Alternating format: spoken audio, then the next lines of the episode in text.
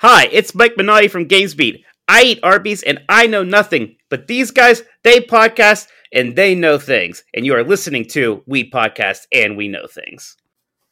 Well, hello, everybody, and welcome to episode 271. 72, 73, and 74. That's how big of an episode this is going to be. Uh, episode 271 of We Podcast, and we know things where we recap all of the week's nerdy news, and there's a lot of it tonight, over 40 stories. My name is Greg Hall, and alongside of me is almost always the best damn voice in the business, Sam Matura. The anxiety I have for all these tabs open right now, I can't even put into words. Normally, when I go off script for the opening, I fuck it up. That I stayed on pace. I did it in one take. I'm happy, and I liked your opening, so I feel like we're in a good place already. We stuck the landing. 39 seconds in, I already just want to stop. So that's, Good so night. that's good. We got a ton to talk about tonight. Normally, I do like a recap and I go through a lot of the stories. We have 43 things to talk about last time I last time I checked. So just like a boat ton of, or boat ton, a boatload of news.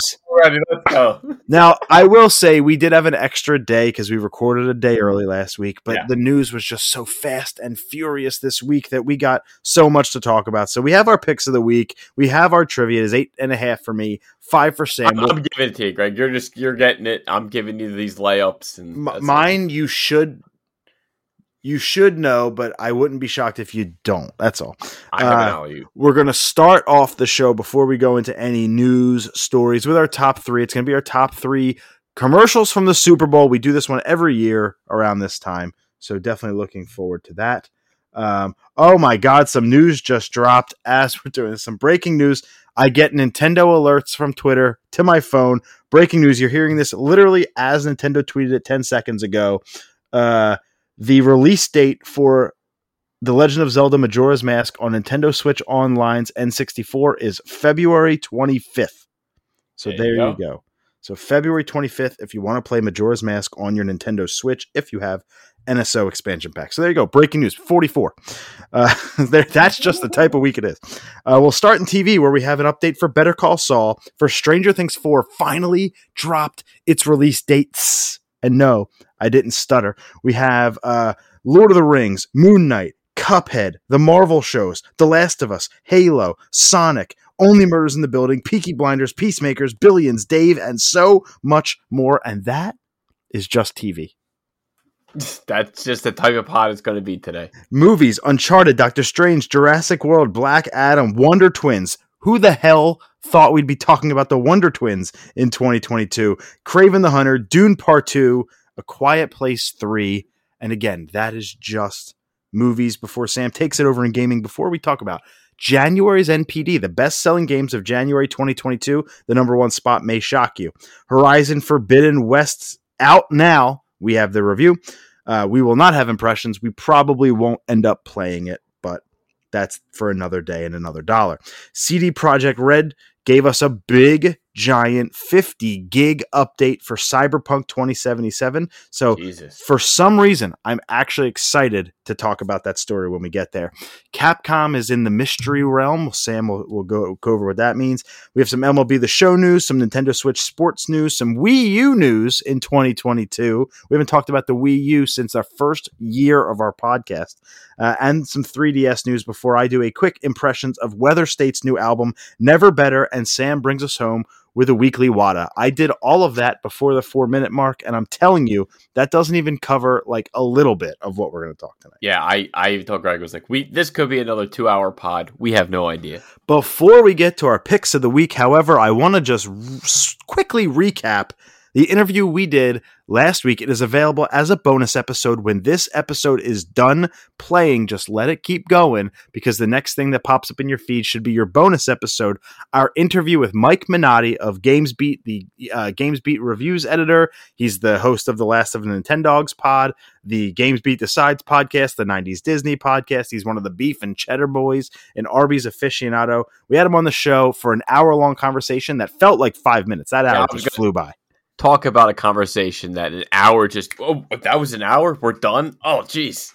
And if he didn't have a hard stop cutoff, we probably would have gone longer than we did. Yeah, but we, we can't interfere with online gameplay. We don't mess with that. No, no. Fantasy 14 Endwalker is greater than or equal to podcasting. So we understand that Mike had to actually go. He had a hard stop at the two hour mark, and we were just talking so much offline too. We had such a good conversation. I'm telling you, folks, if you have interest in games journalism, interest in getting into podcasting, interest in literally anything that has to do with gaming. We hit the Nintendo Direct. We hit the uh, all of his favorite games. We hit his favorite classic games: Mega Man, Robot Masters, um, Pudding Way from Final Fantasy 14. You name it, we talked about it. Uh, how to cover a direct for a major website, like when that is just flying news popping off left and right. Man, it was so much fun. Thank you to Mike for retweeting it. For everybody that inter- uh, that um, engaged with it on social media, from the likes, the retweets, I'm going to throw my hat off to you, Jeff Grubb. Thank you so much. If you're listening to this, for your retweet and like of the podcast to your 83,000 followers on Twitter, this episode has become in just three days our number one episode of 2022, and we couldn't have done it with all you. I'm sorry, without all of you sharing it, liking it, listening to it, and giving us feedback. It means the world just the power of the retweet button. I know it takes two seconds and it changes your. Oh, life. we, we greatly appreciate that. Thank Yeah. you. For real, it, it literally, you know, we couldn't have done it without you. I looked at the numbers after day one and I said, all right, it's doing some numbers. That's good for a Monday random bonus. Doing good. And then when the retweet button, I was out to eat for Valentine's Day lunch at Outback Steakhouse. I damn near spit out my bloomin' onion uh, when my phone. oh, you texted me. That's right. That's right. Yeah, You my did. phone uh, lit up, and. Ash knew I was waiting for the retweet. So like I and I didn't even have my phone out. It was over to the side. You can barely see it. And I my phone lights up. I see the Twitter notification. She says, "Babe, you can look." I said, "I've never loved you more. Happy Valentine's Day to me." And there you go. Hey. Jeff Grubb and How X sweet. amount of other people retweeted it, and I was just like, "Fuck yeah, dude!" Mike's the Mike's the shit. He's hilarious in every way too. He's so funny. Um, so yeah, just a really good interview. Uh, We don't do many these days, but when we do, a we bring the heat, and b we make it really fucking good. We do our Yeah. research And Mike knows he's welcome back anytime. anytime. So Sam, let's not waste any more time. Let's start seven minutes in, where we customarily do with our picks of the week. All right. Uh, finally finished this show up on Netflix. I don't. Um, you might have saw some trailers, but me and Kelly, we finished. All of us are dead. Wow, did you all twelve to- episodes. Oh, so you do know about the show? We talked about it, brother. Man, I, I, I the figured- latest Korean sensation. Yeah, again, um, I, one thing I did like, I saw the um the creator of the show that he picked uh like unknowns. He said I didn't want anyone who was widely known. I wanted to grab you know young actors who I thought was the best. Well, the one girl from Squid Game is in it. The f- the f- girl from Ganbu. Okay, the- yeah, okay. Uh, I can't. She's just the. She's only in it for one episode of Squid Game. Maybe maybe two. yeah, I was gonna say I, was, I think she gets killed early. Um, but yeah, again, th- this was based was actually based on a webtoon called Now at Our School. Um, just funny how that was done from 09 to 2011, and then how quickly it was picked up by Netflix. 12 episodes. Um, I would say this this budget was pretty big. This was like like the effects that they used. Well, maybe a couple things near the end of the the season, but I, I thought was well done. Like for a zombie show, I, I feel like the tension that they brought each and every episode was what Walking Dead should have done, or maybe what they did early on, and then now it just Walking Dead lost. And to me, it's not even like a zombie show anymore. Now this basically is, um, I guess you could say, after a failed experiment, a local high school is basically overrun with zombies, and they're trapped to survive. They're running out of food, water. There's no commuter communication with like cops or the government, and they're they're just trying to stay alive, trying to escape. And I, I just thought it was well done. It's you can either watch it, it's dubbed or subbed in English on Netflix.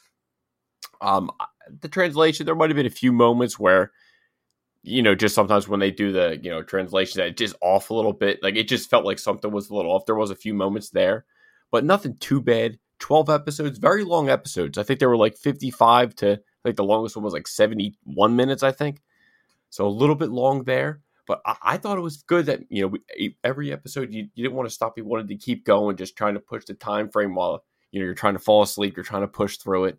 But um, I know IGN gave it a seven out of ten. Rotten Tomatoes has it eighty three percent. Uh, I think it's about right. Eight, eight out of ten. I, I think it is where it's at.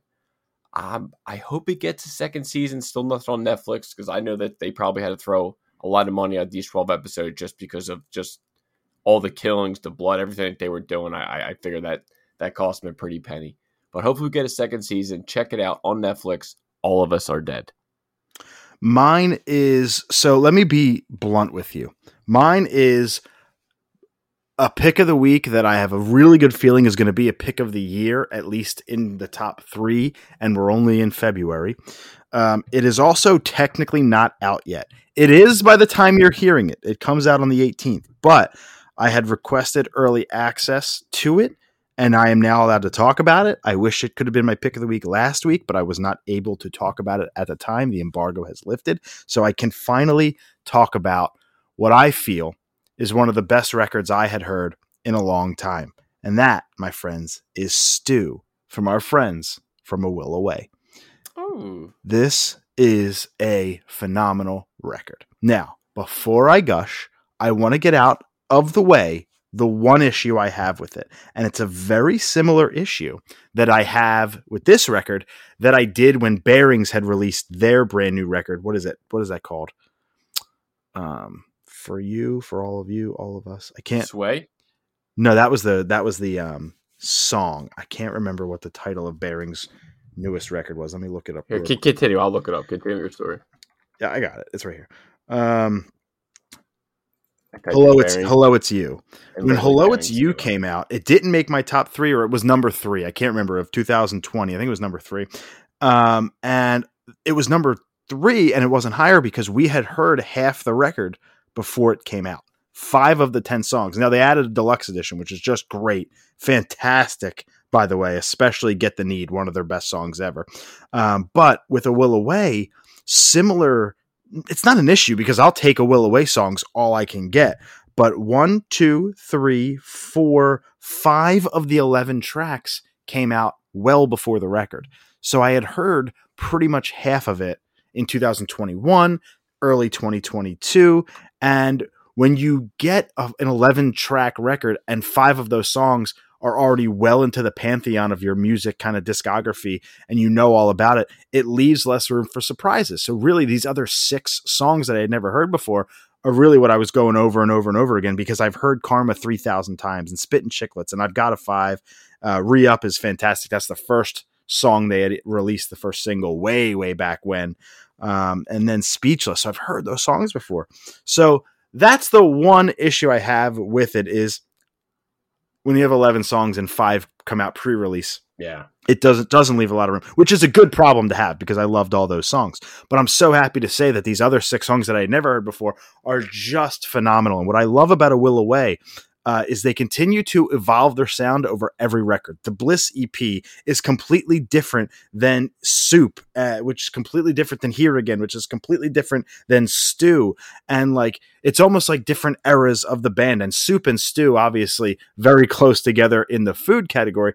Probably the two closest records together from a sound perspective and just kind of the way you consume their tunes. And, you know, we had Matt Carlson, the lead singer, one of my favorite voices in music. I love his voice. We had them on the pod right as the pandemic started back in March of 2020 for like a 30 minute, really tight interview. They were doing a show, and luckily they gave us some time right before this was when Sam and I were still doing in person pods, which is just crazy to think about.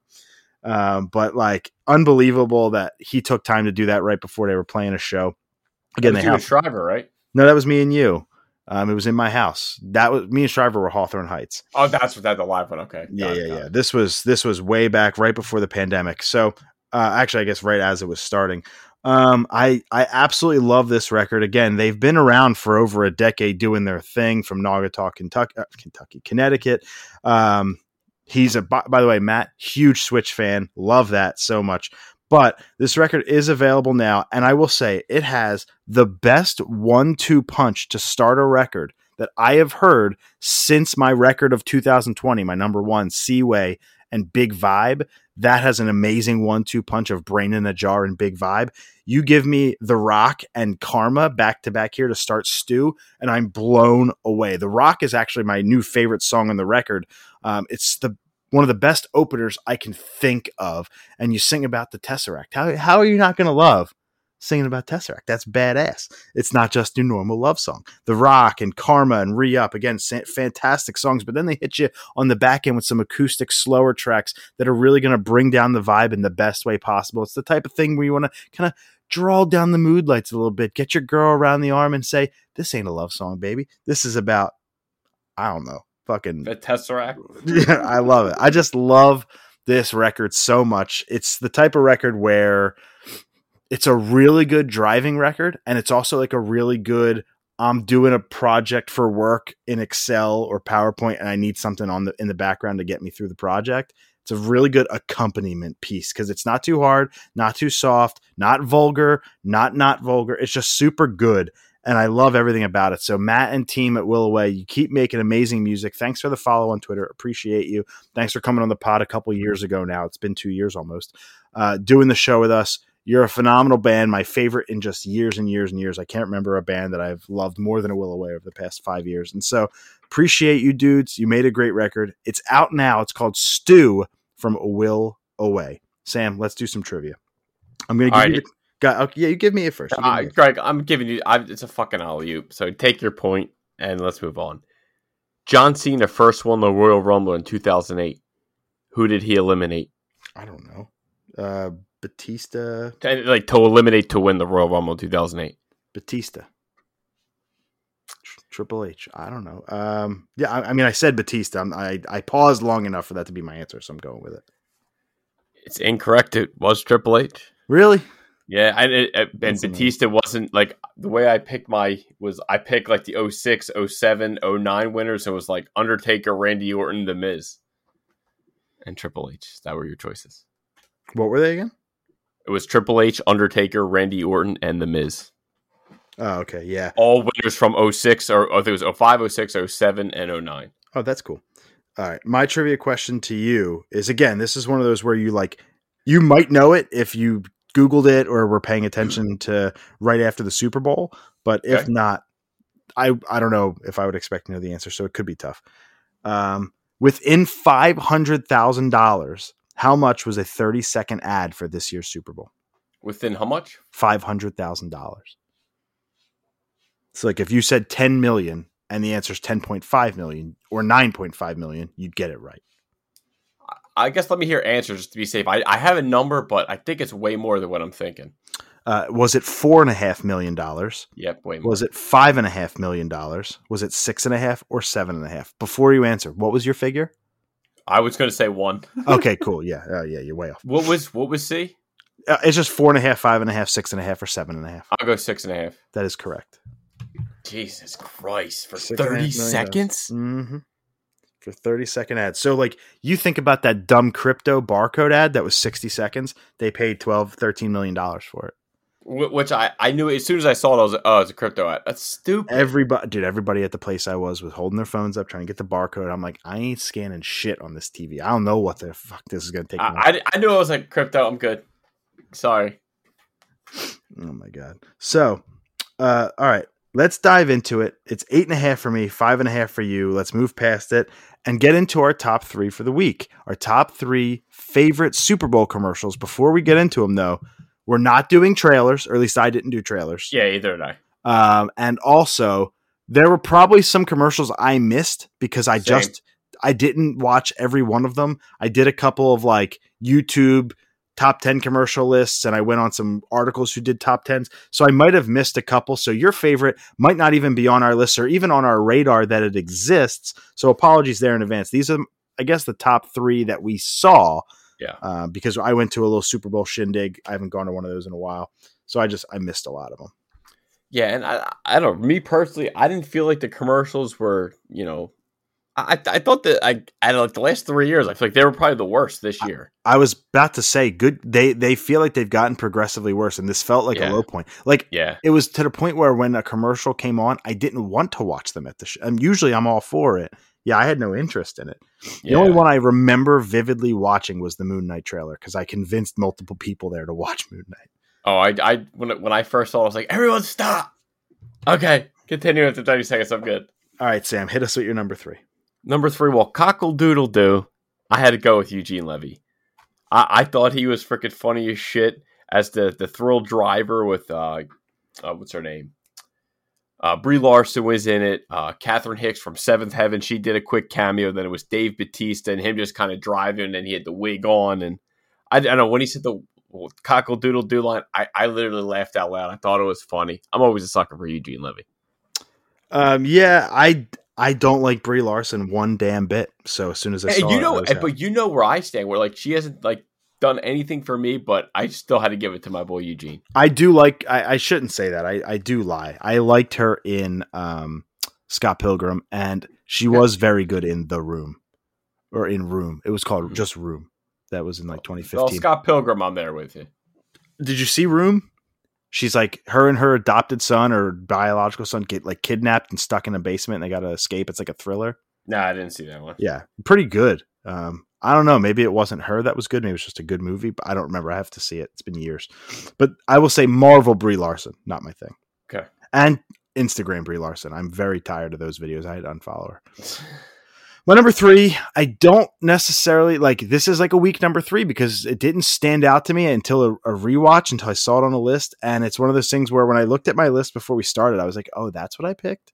Like looking back, it was fine, I guess. It wasn't, Yeah. I, I don't know, but it's that avocados commercial where they're tailgating at the Coliseum.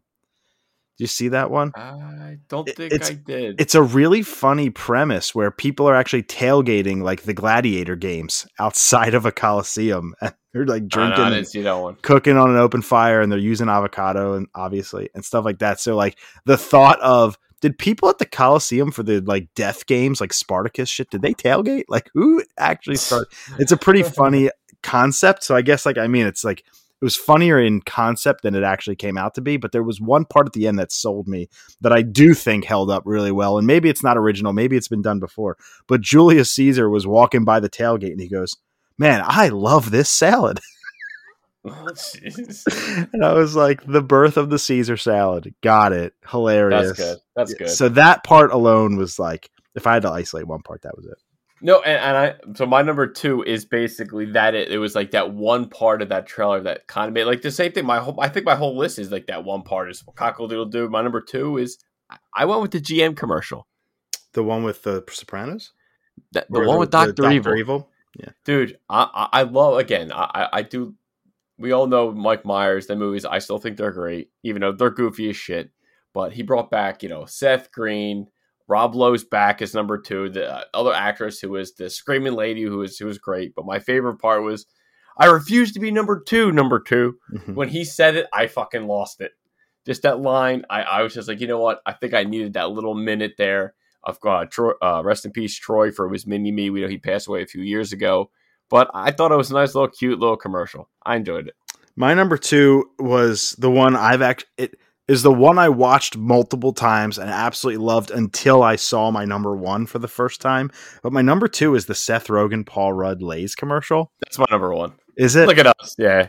That, that it's like I never seen any of your movies. Even the ones we're in together? Yes, again, it was the one line that made me laugh. That was the one I, I think I bellied a little bit, you know, the most. I thought it was funny. I did not see the demon woman being his wife at the altar. I thought that shit end, was hilarious. Yeah, it was good. She said yes, that means yes. Like I thought they did that really, really well. I thought it was actually legitimately scary good makeup for the for the Yeah. And when they came into the house and she like ran in like goes into the camera real quick, it got me a little spooked. So I thought it was just really well done. Um and yeah, so that would be number two. Funny that it's your number one because my number one's the Doctor Evil GM commercial. Oh my god, we just switched it. That's Uh great. And uh, think about like how many commercials there were, and Yeah. then those two were our one and two, which speaks to it was probably more of a quantity versus quality Yeah. um, thing. I, I, I did think that the Schwarzenegger one, I thought that was like it was, it was okay. It was okay. Was was wasn't fine. enough to make the list. Uh, I, the, so the reason I love the GM commercial, I'm glad you didn't mention it. Uh, so when he's talking about baby Kyle and Doctor Evil goes to hit the Scott button, Frel smacks him in the fucking with the little whip thing, and like Oh, it's a, such a good callback to the movies where she would do it and then go, "Bring in the clowns." Every, from that to screaming, to me, everything was was perfect. It was you know maybe we'll probably never get another movie, but we did get another minute commercial. and I think that's enough. Like I don't need another movie. Look at what Dumb and Dumber did and all that. Like, Yeah. you just it's too much. But a minute ad because there's an extended version with a lot of good stuff in it that that wasn't in the original ad. It's a 60 second. So like there's a lot of good stuff. If you didn't catch the full version, check it out on YouTube. It's actually pretty darn entertaining. And again, that one minute, I'm now good on Doctor Evil and that group for a while. I'm glad they brought Rob Lowe back and um, the original actress who played Frau, and even number two and or not number two. Yeah, number two is is Rob Lowe. Yeah, the other, Seth the Green, older Seth guy. Green. Yeah, no, Seth Green too, but like the older guy who plays his like. I can't remember his name. I'm sorry, but the the fourth or fifth person, and but we didn't see Austin, which is fine. If we maybe get an Austin Powers commercial next year for GM, and that kind of rounds out the story, that would be fun. But that's kind of where I'm at. So a a year with a lot of commercials, but not a lot of great ones because we had our one and two being the same. But I think overall those those three I'm I'm fine with, and I'm really really psyched on those top two choices for both of us. That's that's really funny. All right, so that was our top three favorite commercials from the Super Bowl. It is time to get into all of the nerdy news. Like I said, like Strap in. 40 stories, ladies and gentlemen. 25 minutes in, we're going to strap in here. TV is where we're going to start because not only does it have the most stories, it's probably got the best. And let's start off with something we have been waiting for for a very long time. Better Call Saul's final season, season six, will premiere on AMC April 18th. We finally got a date, and it's just two months away. And a week after my birthday, I thought it was going to be a little bit later than this because I know with the show they had a bunch of COVID delays. Then you had Bob Odenkirk's on-set collapse, which that was delayed a few months, and um, so I'm I'm happy. I'm actually you're seeing a lot of shows starting to do this like two drop format. Now here here's the first six, here's the first seven, and then the next one. Well, we didn't even we didn't actually announce that yet. We didn't talk about that yet. But yeah, they're doing that's what how that's how they're rolling it out is over two parts. Now, who who would like? I wonder who originally started that. Like, I know like honor like Entourage did like season three, like part A, part B. Oh, I was- believe I believe The Sopranos came out in two six season six came out in two parts. I know Breaking Bad did. Good because it Um, was all because of the writer's strike. No, that was season one. They act, they did the season five thing in two parts on purpose. Um, I I feel like The Sopranos did. I don't know the first show that broke up the final season, but like we see movies do it all the time with the final chapter, Endgame and Infinity War, Deathly Hallows Part One, Part Two. Like a lot of, and they release them quickly after another, just a year Yeah, in yeah. between them for the movies and in TV. We're going to get uh, two parts for this one. April 18th is going to be the first seven episodes, and then the final six episodes will be July 11th. So a little bit of a wait there. I was thinking June. They usually do about two months. Like Ozark is probably going to be in April. Um, we'll talk about another show up next. AMC, because they're cable and not a streamer, they probably, The Walking Dead does mid season shit all the time. Grey's Anatomy. It's like a ton of shows do it. Um, I didn't think we'd have to wait that long, but when you think about it, because it's AMC and they don't drop them all at once and they will Yeah. do one a week, April 18th, you fast forward seven weeks, you're into June. So really, it's only about a month off. So it actually, the timing does work out, which is nice because it's not all dropped at once. So that actually does make a lot of sense. Yeah. We only have to wait about a month between parts one and two. It- um, so there you go. and- April 18th and July 11th. and where they left off of season five, like I am so hyped to dive back in. I like on Twitter, I've been seeing like little character, like the little snippets of like Gus Fring will be back in season six. Obviously, we get Tony- twins. Yeah. the twins, Tony Dalton, Michael Mando. We all know them guys are going to be back. It's you know, it's it's to me, it's like it's their swan song. It's I feel like this is like the gift that kept on giving. Like Breaking Bad ended with five seasons. We got the movie, and then just from that, we got six seasons from- from this. So it's like I feel like hopefully after this, they can kind of the you know the Better Call Saul, Breaking Bad, like that saga. I feel like it finally come to a close. And what it is is it's one of the greatest universes of all time. Like you said, finally getting its end game. And what I feel like it's going to do is it's going to answer the questions we've been yearning for. What is the thing that put Jimmy McGill over the top into that transformation of Saul Goodman? What happens and how does he end up in the Breaking Bad universe? What happens to Kim?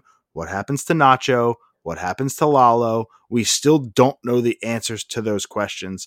And that is amazing. We don't know for sure they're going to die. We don't know for sure they're going to live. We have no idea.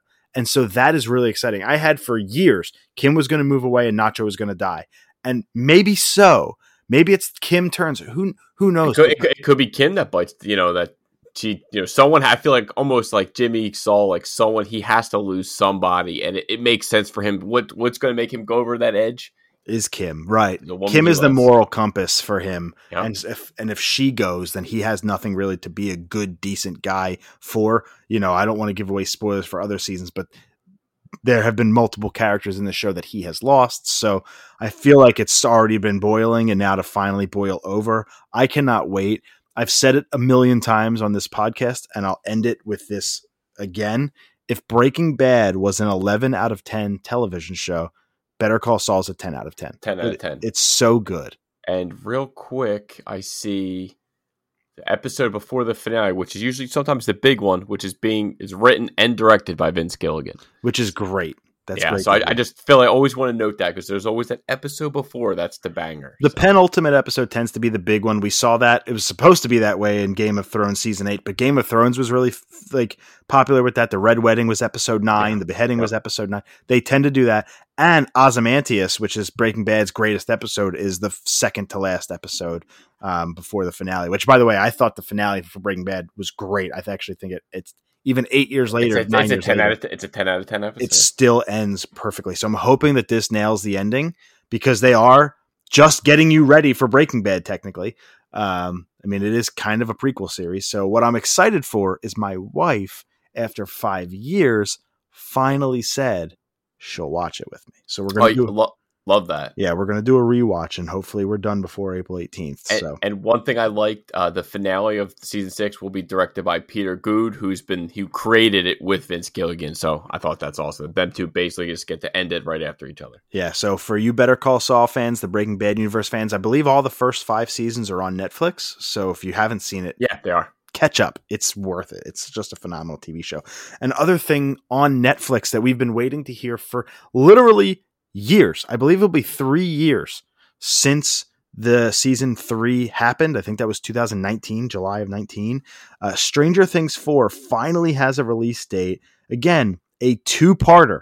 Part one, May 27th on Netflix. Part two, July 1st. So again, just about a month, just like Better Call Saul. But the difference is Stranger Things releases all their episodes at once.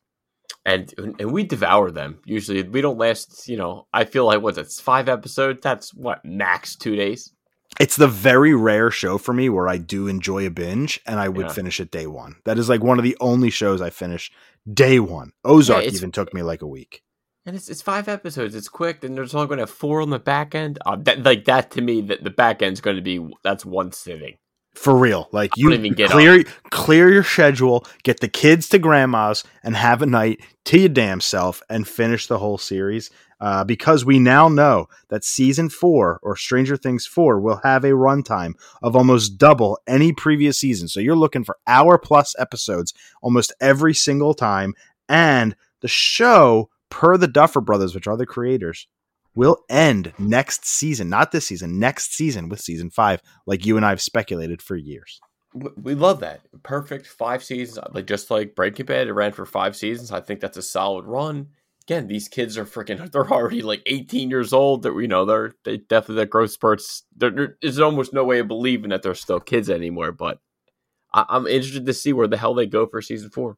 It is one of those things where when you start a television show with children, you not even teenagers, children, then you make the decision of it not being a show with longevity unless you do it like Degrassi, where you're telling the story of them in middle school, then high school, then college.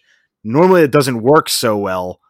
This is a diff- This is a story where it's only taking place over a couple years. Yet these actors have aged what seven years. And you, and you got to think it was like COVID, so it was like you, this is like a two year span. So like I'm sure that Three. I'm wondering. It's a three year span. Oh yeah, I, I get so it like I'm worried about like reshoots and stuff. Like, you like, wait a minute, he looks three inches taller from this scene to you know what I mean? Like, is it going to be that big of a change? there uh, i mean you saw it with ozark jonah is distinguishably Yeah, a giant human now and in fucking season three he wasn't so you're Yeah. seeing it what you know time does to us all we get older some people like me get fatter Um, but you know, others age gracefully like you, and so oh, stop. so like bald. Millie Bobby Brown, like when the show first started, she looked 11. Now she looks like she's 18. So like it's it Yeah. is got to be that makeup's but got to be great. You got to be on the ball for that, which is not to like gush about it, but what I appreciate about Yellow Jackets is it takes place in two timelines, so you don't have to like spend too much time in the 19 months in the woods, and so like aging for the teen versions isn't as drastic. Uh, plus, all those actors are in their 20s anyway, so it's not that big of a deal. But I'm just using a small comparison. When you make a show with a kid, you got to worry about aging. Simple as that. And so I'm ready for this show to end because it's been three years uh, since our last look at it. So these last, what, 18 probably episodes? What we get nine and nine probably. Yeah, that's, 10 pro- that's what I'm thinking. So I, I bet you we'll have, you know, somewhere between 18 and 20 more episodes with these folks. I hope that they can get Stranger Things 5 done in just a year turnaround time. I hope we don't have to wait two to three more years. But if we do, you know, I'm sure So it'll be, be worth it. the wait. We're Yeah, gonna have to accept it. I'm sure it'll be worth the wait. Now we're going to get into some impressions of some of the trailers from the Super Bowl, which were admittedly some of the high points for me. I'm going to open this first one up to you because I don't care as much. But the Lord of the Rings, Rings of Power, got a teaser trailer at the Super Bowl. What did you think? Again, it was just a teaser. Nothing was really, you know, too much was thrown at us. But I think it was only like a minute long. yeah, it, it, was quick. Uh, I, I, no, no characters jump out at me like nothing. Like, oh, I recognize this one. I didn't know this one, but it's just be- getting back into that world. Again, this happens thousands of years before The Hobbit, before Lord of the Rings. Um, you know, they didn't show like you didn't see Sauron or anything like that, or at least if he did, I, I, I don't know who he was. But it's basically going to be the how he, I guess, formed everything, how this came to be, how Lord Sauron became the power. And I'm just interested to see like the special effects because you know Amazon threw so much money at this. I, I would pro- invested. They probably are going to have at least a billion dollars in this show. Hopefully, they get the movie rights that they can continue it. But again, we still have to wait till September. I'll hope to be more patient. Wait for actually like a, a full trailer besides a little teaser. But from what what I saw, I liked. because I don't have any attachment to the Lord of the Rings franchise and aren't able to pick up Easter eggs and have no idea, you know, if there is a hint of ancestry or other character appearances or anything like that. I go into this completely blind and I was fine with what I was shown. To me, it just looks like another fantasy show because I don't have the attachment to that franchise, which is okay. I mean, like if I did, maybe I would be able to pick out like the world or something like that a little better, but I can't. And if I want a fantasy show, I could go anywhere. Any streaming service has 20 of them. And so, like, from that aspect, yeah, it's just another thing to me. It didn't like blow my socks off because I just don't have the attachment. But in terms of production value, in terms of visuals, in terms of that cachet from having the name, yes, I am absolutely excited to be able to dive into this world because who the fuck, part of my language, would have thought that Lord of the Rings of all things would have ended up on Prime.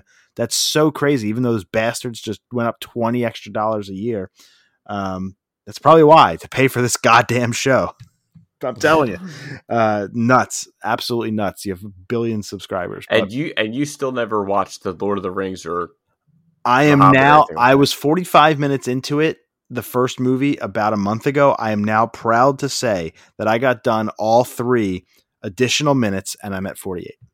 Jesus Christ. I'm slacking, dude. I turn it on. I turn it on, and then I'm like, "Oh, I'm a squirrel. Oh, this thing came out. Oh, I got to watch this." You know me. I just prefer You, you, watching. you just have to put you literally have to put your phone on silent and that's Oh, it ain't that. It ain't the phone. It's just my attention span for wanting to watch TV as opposed to a movie. I put on that American Underdog movie about Kurt Warner this morning uh, as I'm hanging out with my my daughter as she's sleeping in the morning, Yeah. and I got half like half hour into it, and I was like, "Nah, I'm gonna go watch something on Apple TV Plus." I just that's what I felt like doing. Just wasn't all right. Hey, wasn't for you. Um, all right. What about this one? Whew. It was so good. I'll say it up front. We got a second look at Moon Knight, another like teaser trailer. It wasn't a full two minute John. Um, but what'd you think of the new look at Moon Knight? Again, they, we had that. They showed you what the picture of. I think it, it might have been the picture of Mister Knight of him in the business suit. Yeah. And what I've always said about that, again, I wasn't a fan of the Mister Knight persona because he went out crime fighting like that. I, I if if that if he wants to have it as Mr. knight Persona as like a Steven Grant, Jake Lockley, something like that, to me that's fine. But when you go out and you fight, you know, criminals, you have to have your badass Moon Knight suit suit. And and what we shown when he jumped in the air and his kind of cape was like the the crescent moon, I, I thought that was freaking awesome. I'm I'm I'm just ready to dive in. We're we're a month away. I've been call, calling for a Moon Knight show. I feel like since we started this podcast, freaking four years ago, Six years. six years. It's I, it, it all blends. I don't even know anything anymore, Do you even But- listen to yourself when you talk? dude. I, at this point, I don't know. But I I am so excited to see Oscar Isaac because again, what was the last we, we saw? He was Apocalypse, and he was he, he was horrible in the X Men Apocalypse. It's one of the worst X Men movies they ever made. And to get his redemption playing Moon Knight, I I just hope they get his psyche right and they dive in. Um, and, and from what I, I heard, and and wh- what's being speculated that Ethan Hawke, when I guess his character, I guess someone had on like the subtitles, and they said his character's name was Arthur Harrow, which is a character in um, the Moon Knight run, the older run. So people are thinking if maybe they kind of combined Arthur Harrow with kind of like the Sun God, possibly. So we'll see what that goes. But I, I can't wait to dive in. What if one of Moon Knight's personalities is Poe Dameron? I mean, What about that crossover? How do you think about that? well, I mean, there's a freaking comic run where Moon Knight, Moon Knight thinks he's uh, Captain America, Spider Man. so I mean, you know, it, shit, he's crazy. So maybe it could happen. Uh, yeah, I, I agree with you from what we saw. Now, again, all teasers and trailers are very carefully edited. They know exactly what they're showing us, exactly what they're doing. But from the looks of it, it does seem that he will use his full suit to crime fight when he's fighting werewolf at, by night or whatever, uh, or at least a werewolf in that kind of closed off hallway. It looks to be that suit. When he's jumping across rooftops, it looks to be that suit.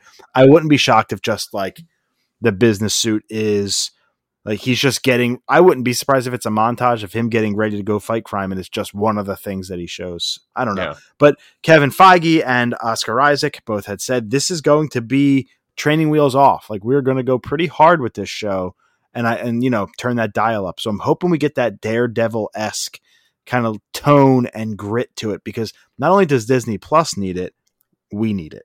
again, and I think Feige knows that if you didn't have that, you'd be doing Moon Knight and the fans an injustice. And real quick, I do have to say, F. Murray Abraham is the voice of Khonshu. You know, he was in Scarface, um, Homeland. Just, just you know, just just them two alone should be enough just to get hype for him. But I am so excited for this show. It, it's Marvel. Please don't do me dirty. That's all I can say. a show that a few of our listeners, a number of them, are excited for, myself included, is the Cuphead show, which very sneakily uh, is about to be here, if it's not already. And um, we have the review for it from IGN. Before I read that, and it's what a fantastic game, what a fantastic universe.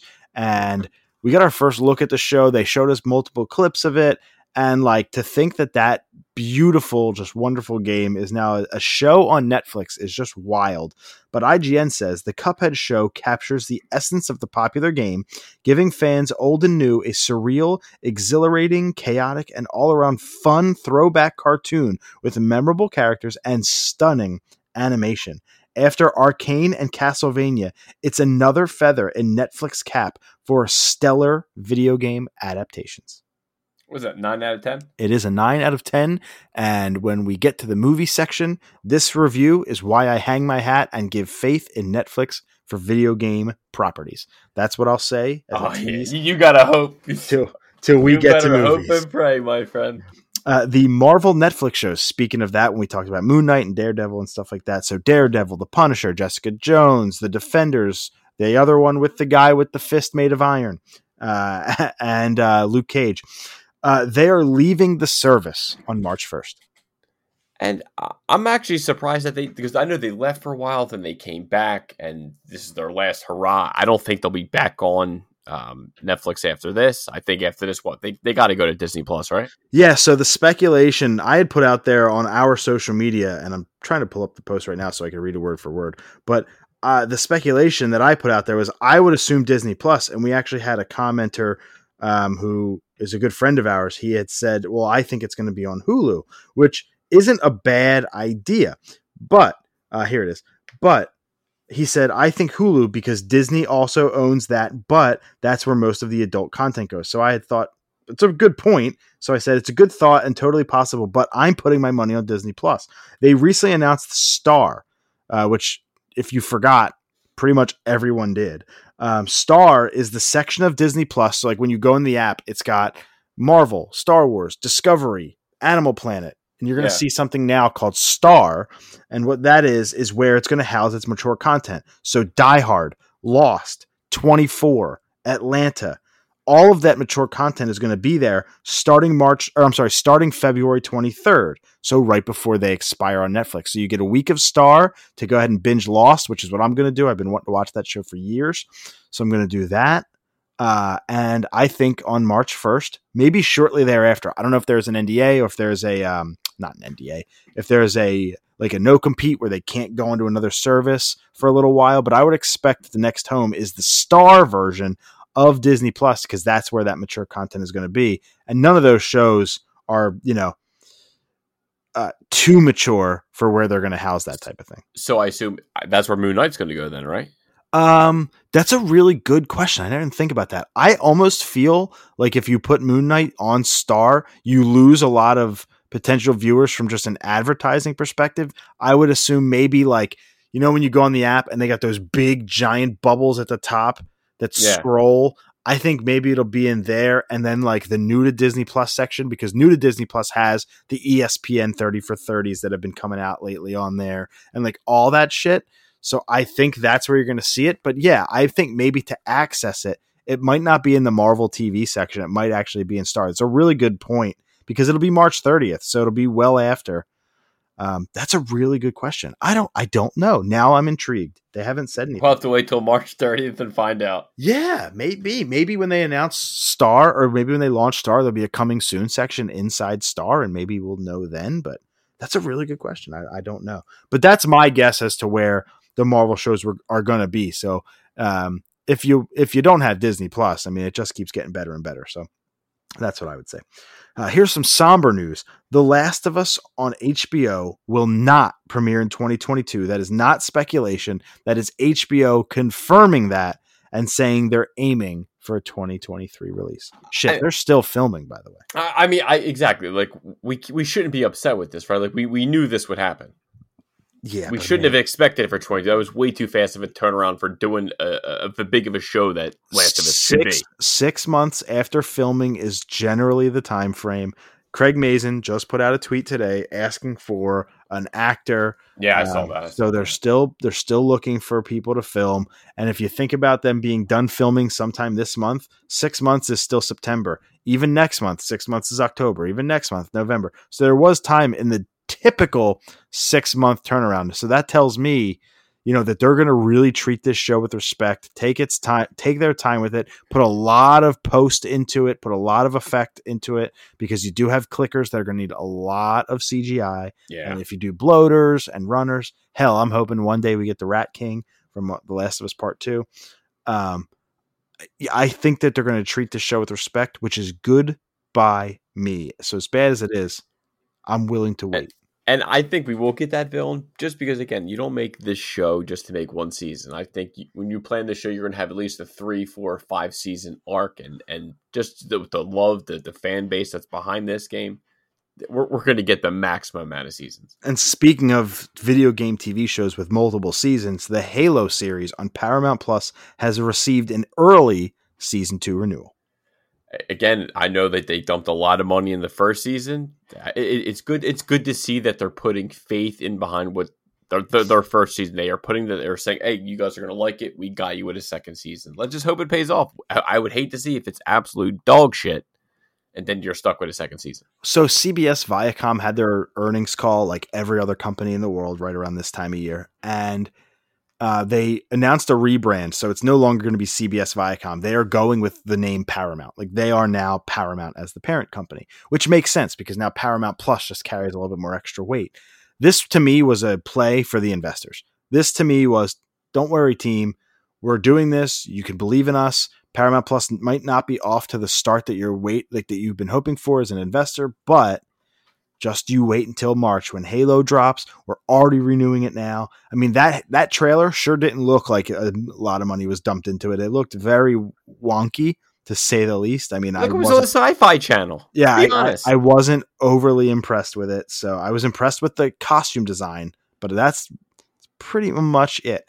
Uh, the action, we'll see. Maybe it, maybe it, it will surprise us. Who knows? Because it's still a little bit away, but uh, about a month. But to know that it's getting a season two, just it makes the stick. It makes your customer base stickier. Because the Halo fan, it doesn't matter if the show's good or bad. They're going to watch it and they're going to be excited for a season two because if it sucks, they'll say, oh, well, here's season two, there's redemption.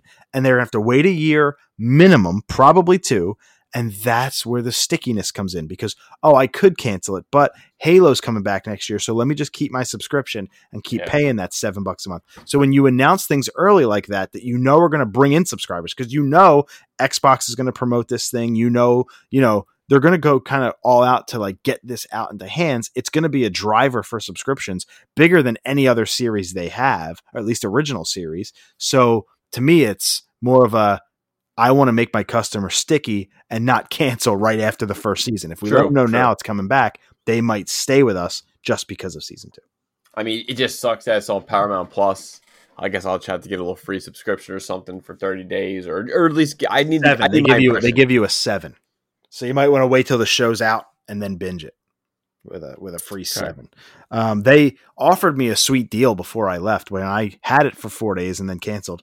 They said like we'll give it to you for like three ninety nine or something like that for six months, and I was like, no, but I'll go Well, I back mean- to it eventually. Well, actually, I'll pay if it, if they give me some deal like that. I'll pay four bucks to, to watch Halo out. Yeah, No and it's it's good. I mean, it it's got a lot of great content. The old Nickelodeon stuff alone is wild. To watch Gullah Gullah Island every episode again is just a wild experience, man. Binya binya. It was great.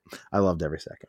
But then I canceled it. I think another play too for them for Paramount during this investor call was again to drive the customers to give you something probably between season one and two of Halo. Sonic is getting a Paramount Plus series, and it will feature Idris Elba's Knuckles. Yeah, I'm I'm kind of just shocked that he's getting his own. Uh, you know, like uh, Knuckles is getting the love. I think he deserves. we don't- we don't know- Knuckles. we don't know his role in the second movie yet, so we can't really. Yeah, so the only thing the trailers it looks like Jim Carrey gets him to fight Sonic or something like that. Then obviously we know that's not going to last, but that's kind of what's going in for at least the second movie. I, again, who who would have thought we're getting the third movie and a spin-off freaking show? Yeah, and and and like it's a tale as old as time. We've seen it told a million times. We know Knuckles is kind of a badass, kind of an anti-hero, kind of this, that, and the other. Kind of sways both ways on that side of the fence. So he'll start off with Jim Carrey as the evil echidna, and then Yep. eventually kind of sway over. And like to be able to get his other spin-off, I wonder what that's going to be like. Because are you going to bring in Ben Schwartz as Sonic? Are you going to bring in Jim Carrey's Robotnik for a Paramount Plus series? It's interesting to think if it's possible. I would think it's probably more of a Boba Fett Mandalorian thing where they do maybe one episode cameos to kind of get the hype going. But I think that Knuckles will have his, his own adventure for this series, I would say. Yeah, again, in, in this movie, I'm just I'm just happy to see we're getting Sonic, Tails, and, and Knuckles. We're having everyone in the second one. Just I, I'm I'm just shocked that the first one made such a success to get a second, third, and now spin-off TV show.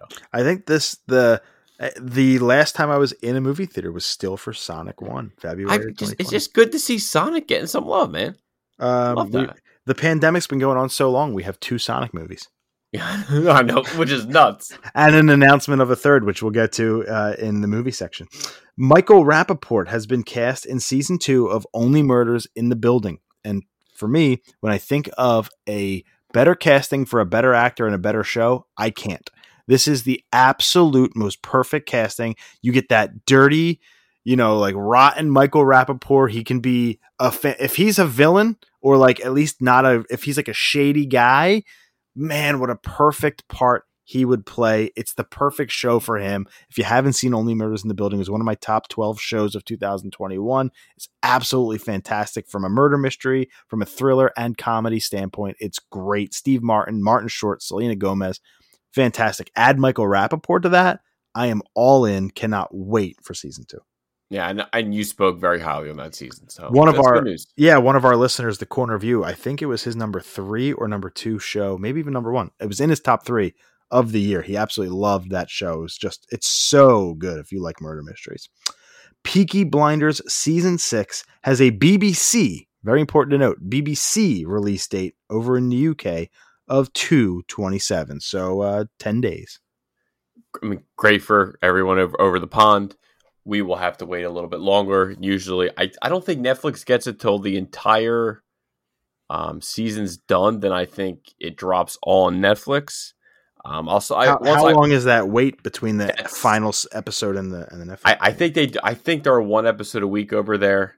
Um, as, as soon as obviously, as soon as I see a date or hear anything on Netflix, of course I'll let everyone know. But I'm reading something now that it was saying that Series Six that that's going to be the end, and then I see Knight Knight the creator Steven Knight clarified after the year long production hiatus that it's been decided to produce a movie in place of a seventh television series. So, so so it's looking like after this series six, there will potentially be a movie. Um, and the only other thing of note for this uh, series six is the actress Helen McCrory. She passed away last year with her battle of cancer, so um, it's unknown if she filmed any of her scenes as Polly or um, if you know, obviously, if they had that, obviously be cut her out of the show or just kind of write her out or whatever. But um, truly, one this is one of my favorite shows on Netflix. Uh, Cillian Murphy is absolutely fantastic. I can't wait to see Billy Kimba and be back in Peaky Blinders. I would think May. Uh, it it's that would be a couple weeks after the six episode run is done, maybe about a month or so between it's done, and then what? Nice. Stranger Things hits. What did I say? May or April?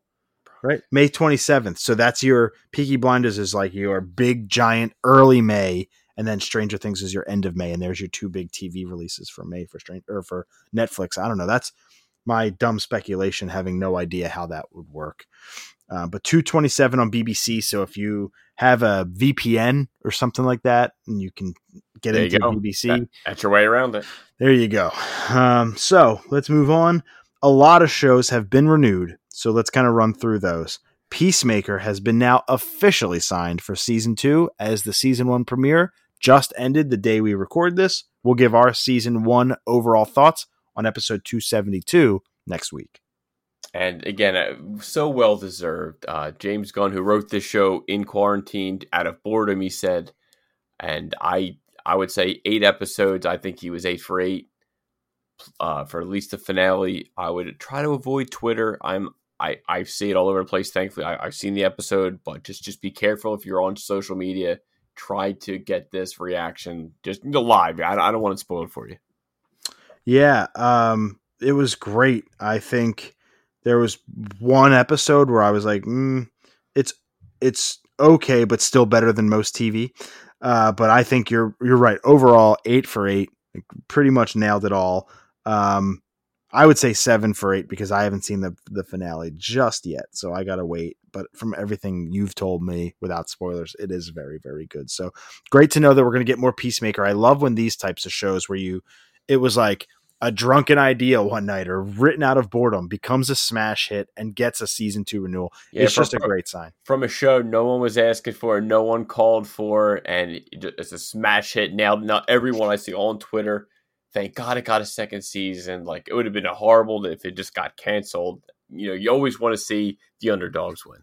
And it's cool because James Gunn will write and direct the entirety of season Yep. two as well. So we're going to get more of the same, more of the same wackiness. It's it it uses music to its advantage very well, as a lot of James Gunn properties do. Oh God, yeah. Um, I mean, like there are parts I, love, I think I love all his movies soundtracks. I, I don't think he's missed. He he really hasn't. And so excuse me, it is late and I'm tired. Um yeah, I, I think, this is just another show that HBO Max found another hit, so I'm very excited for that one. Showtime has renewed Billions for season seven. I, I'm still slacking. I only watched half of season six, so I didn't see how that ended yet. But I cannot wait. I, I loved the first. So I, I don't. I can't say season six. At least the first five seasons I love so far because I, I might have to rewatch six because I, I kind of forget what the hell happened. But Paul Giamatti, Damian Lewis, absolutely love the cast. I cannot wait to dive back into this world. So, Amy, if you've seen Succession, I feel like Succession. They watched a few seasons of Billions, and then Succession came out. I mean, that's kind of true. Succession's only on season three. This is going to be on season seven. So I, I mean, from what I've never seen Succession, but from what everyone tells me, Ah. it, you're, you're describing billions. Um, I haven't seen Billions, so I can't make that distinction. Yeah. Succession season one was a ten out of ten. It's tapered off a little bit, and I'm actually in the minority who thinks season three was not very good. It was on my, it was like number twenty one on my top twenty one or something like that when we did that big giant list at the end of the year.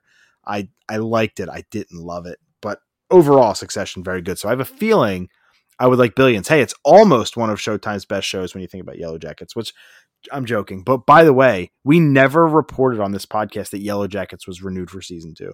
That was back in December, I believe, maybe January when that happened. For some reason, I never put it in the notes. So that's kind of funny. If you missed it, Yellowjackets also renewed for season two. That most likely 2023. Hopefully, though, it can sneak out this year. Uh, Dave on FX has been renewed for season three after what I thought was a decent start to season two, but a really good ending. I thought the last three episodes were great. Um, it really felt like Dave again, although I don't think anything is going to touch season one. That is a really Yeah, good season. season. Season one was fantastic. Again, I'm slacking. I didn't even start season two yet, but it's good to see Dave get some love. where season one you felt like it had an overarching plot and it wasn't just like a week to week show dave season two almost felt like it was a plot of the week type show with like a it connected and there was an overarching theme to the season and like he's trying to accomplish the thing that he's trying to do which is put out a record Record deal, yeah. he, he's trying to do that but it doesn't feel like it's a cohes like a cohesive flow to the season where episode one you had the alley storyline you had trying to get signed storyline you had just making music in general you had a bunch of different connecting storylines where this one felt a little bit different when his eventual penis which is a fucking hilarious uh, record name the zenith of penis penith comes does kind of come to fruition that's when i feel like the season really picks up so those last three episodes including Allie's song is phenomenal and the finale is really really strong episode 9 there's something in there that scared the shit out of me sam when you watch it you'll know exactly what i'm talking about All right, look forward to it.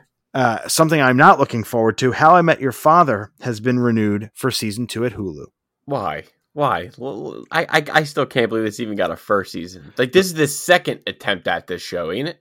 Uh, it's like I think that '90s show is like his second attempt at that. This one, I feel like if it was its second attempt, the first one never saw the light of day and it got canceled or shit. Yeah, exactly, exactly. Yeah. Let me tell you a little story about a man named Jed. This show came out and now it's dead because I don't give a fuck. I told you this already, so this isn't a joke to you, but I will tell our listeners. I watched this shit show and there is a real life episode with a real life joke of they're cutting a tomato and they say something along the lines of, This tomato is rotten. It is 0% fresh. And I'm like, Oh, jeez. off. It's one of those moments like the pudding or the cereal in Walking Dead episode four. Turn it the fuck off, or up season four. You turn it off and you never go back. I'm done. I'm out. No, thank you. Uh, South Park will be leaving HBO Max and going fully exclusive to Paramount Plus, which is huge news. But they're doing it in 2025 because that's when the contract with HBO Max runs out. and we'll probably forget about that. And, and if we're still going somehow by then, we'll talk about it in 2025. the show's never going to die. It's like The Simpsons. It's never going to die because it is such a moneymaker. Yeah. They have the 14 Paramount Plus exclusive movies, three of which are Oh. already came out. The two of them are really funny. Post, And they, they, signed that crazy deal, so they have to make Yeah. for like at least the next five, five years. yeah, I feel least- like it's uh, it's definitely they're tied to that franchise for life. Um, the the post COVID was was fucking hilarious. The t- two specials on post COVID where they they go into the future and you see Cartman as an adult and like well really all of them, but COVID lasted like twenty years or thirty years in the show, and so they rewind and like COVID is over and they're all old people. It's it's wild and like Cartman's married with two little shitty kids and like he's a really good guy now. He's like a rabbi. So Oh my god! so it's wild to think that too. And Beavis and Butthead is also getting like a revival, I think movie, maybe even a new series as well. But that too, and it's 200 episodes or whatever it is, is going to go to Paramount Plus exclusively too. So if you're a stoner from the 90s, you're a very happy camper three years from now. uh, I'm I'm definitely excited. But again, who knows where it's going to be three years from now? However many new streaming services there are and the technology, because who can predict that far in the Yeah, future? Paramount Plus could be canceled by then. honestly, wouldn't shock me. Honestly, as we move into movies, we have the review for the Uncharted film. Um, Uh oh. I will say this from what I've seen on Twitter and this IGN review, different in a good way from what I've seen going around like the We Rotten just need a seven. That's all we need is a seven. Uncharted is a safe but serviceable sampling of a new globe spanning adventure. As a young Nathan Drake, Tom Holland is fun to watch and has good chemistry with Mark Wahlberg's Victor Sullivan. Even if their antagonists are pretty forgettable and the story never really thinks outside of the treasure chest box. This should be effective in introducing the world of Uncharted to people who are new to the game and meeting Nate and friends for the first time. Although the changes it makes can be inexplicable and jarring to those of us who have spent many years and many games with these characters. Just give me a seven. It is a seven. And that's all I need. I, I'm I I'm going in. Our both of our expectations are very low. We we love the game franchise, but we're going in. We're we're, we're looking for a six. I mean, it, it's tough to it's tough to get disappointed by there. I, there's a few scenes again. The cargo scene. Um, what we see is Dan Mustache, the chemistry between them two. The pirate Like- ship scene where they get lifted out, that's brand new. Never been Yeah, done. so like, there, there's there's it, there's hope for this movie. There's hope. I I said it on Twitter. I just want it to be a dumb Easter eggy, like fan servicey, turn your brain off movie, and I'd be fine with it. I'll get Have- past Victor Sullivan without a mustache. I'll get it past being Mark Wahlberg. Have someone playing Crash in the background, and we're good. Yeah. we're good to go. Yeah, I, you know, Mark Wahlberg's going to be Mark Wahlberg. That's what he does. I don't know. I do it every time. It's just what I do. I'm Mark Wahlberg. Like, We'll be fine with him as Sully. Uh, maybe in future installments he can have a mustache. Who knows? And, But- and and of course, Fleischer already said expressed interest in a sequel, citing the car chase scene in The Thief's End as a set piece he would love to replicate. Uh, there are there were what eight directors on this project. It was Easy. canceled seven times, I believe, and given new release date seven times. So this movie, you want to talk about development hell? That's what this movie has been in. So to know that it's like out right now, people are seeing it and watching it as we're recording this show, is kind of wild to think. So I'm definitely excited. I have a free ticket to the movie. I am not a movie theater guy, pre or post pandemic, or during. You can leave it in my mailbox tomorrow, or maybe I could see it this weekend. That'd be great. It is digital on my phone, so I'd have to send it to you via this thing called electronic mail. But I don't know. I kind of want to go. I just don't know when I would be able to. Family party this use it because I, I we, we both should support it in theaters. family party this Saturday. I got so- I coach soccer on Sundays. I, I just I don't have Stuff. time. It would have to be a weekday at night, and I'm telling you, man, I'm tired. and, and so far, its budget 120 million, and it made 21.5. so far internationally, yeah, it got released internationally before Yep. it came out. So here. it's a good sign. You know, I, I think it'll make over budget. I think. Yeah. Do you want to know why I'm so tired, Sam? I am 62 hours into Pokemon Legends Arceus, Jesus Christ. uh, and I haven't even beaten the main story yet. I am. It's- 80 it's- that's why you have no time. You spent 60 hours playing Pokemon. uh, from 10 a, 10 p.m. to 2 a.m. every night. I play it in bed. So, um, and sometimes downstairs on the TV. So, uh, uh, yes, I, uh, yeah, I've done 82 side quests and only 11 story missions. Oh my god. I out of the 242 Pokemon, I have 211, and I'm not even at the fucking credits. Where normally I just catch whatever and then get it all after the. I am so addicted to the catching and the getting the Pokedex stuff and the side quests that the main story can wait. I did beat the fifth boss out of five today, or I'm sorry, last night because I wanted to finally get the final flying Pokemon that I can actually fly in the sky with. Uh, Ah, uh, nice. And Braviary. So now I can kind of traverse all the lands and go get some cool shit. But anyway, yeah, that's why I'm so tired. Just 62 hours in, I haven't beaten the story yet. Jim and Ryan Cunningham have both beaten it. I'm slacking. They really want to. They really want to tell me spoilers, but I, I've stayed away. Uh, let's see. The Doctor Strange in the Multiverse of Madness movie got a big, giant, juicy trailer. I'm telling you now, folks. there will be spoilers if you haven't seen the trailer in this movie for one cameo that I don't want to shy away from talking about. Sam, what did you think about the Doctor Strange trailer? This looks like madness, and yeah. I am all for it. Sam Raimi's back. I, I don't know how else you, you could say it. I, I give me all the Doctor Strange variants. Give me the evil Doctor Strange. If you watch What If, you you'll know the evil Doctor Strange and kind of how he got to that point. Um, I, I I'm very excited. I I again, I guess we'll just jump right to the one. The voice that we probably were never thought we'd hear him in an MCU movie again.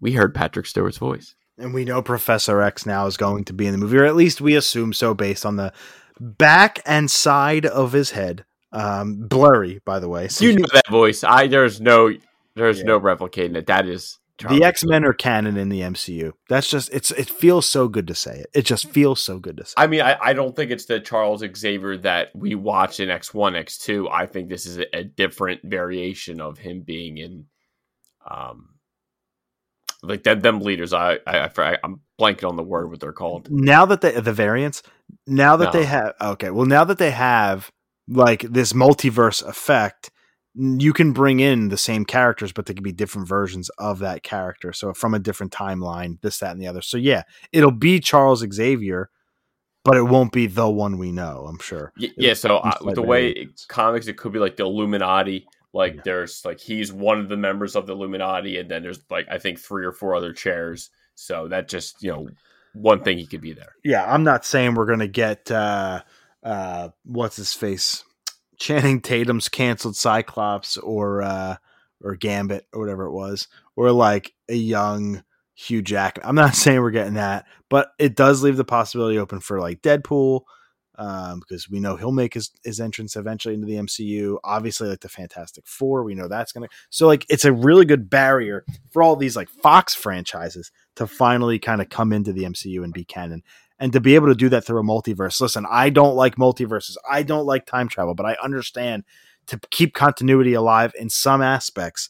You kind of have to do it this way. It's kind of the only option. Yeah. So I understand that, you know. And it looked like we got like a, a picture of like zombie, uh, zombie strange, zombie Scarlet Witch. Yeah. Uh, no, there was only two Scarlet Witches. There was the good one and what we assumed to be the evil one, but there wasn't a zombie one. Well, there there was one in the background where she kind of again, if you watch What If, I I I think Scarlet Witch will be the villain of this film. Yes, I would agree too. I don't know yeah. if she'll be zombified. I know Strange will at the point of the trailer, or at least close to it, because at the point of the trailer, one point he he looked like that as well. We saw Captain Carter's shield in the poster. So like we have an assumption that Captain Carter will be in the, this movie too. I mean this this is pulling no punches. There are going to be a ton of previous Marvel Easter eggs. They could literally do whatever they want. I thought in an 8K screenshot on Twitter, I thought I saw a Captain Marvel variant as a male. Um, there was, we might see Kang in some way. I mean, like, I think this is where, for the diehards that watched What If and really paid attention and got into it, that's where this starts to pay off.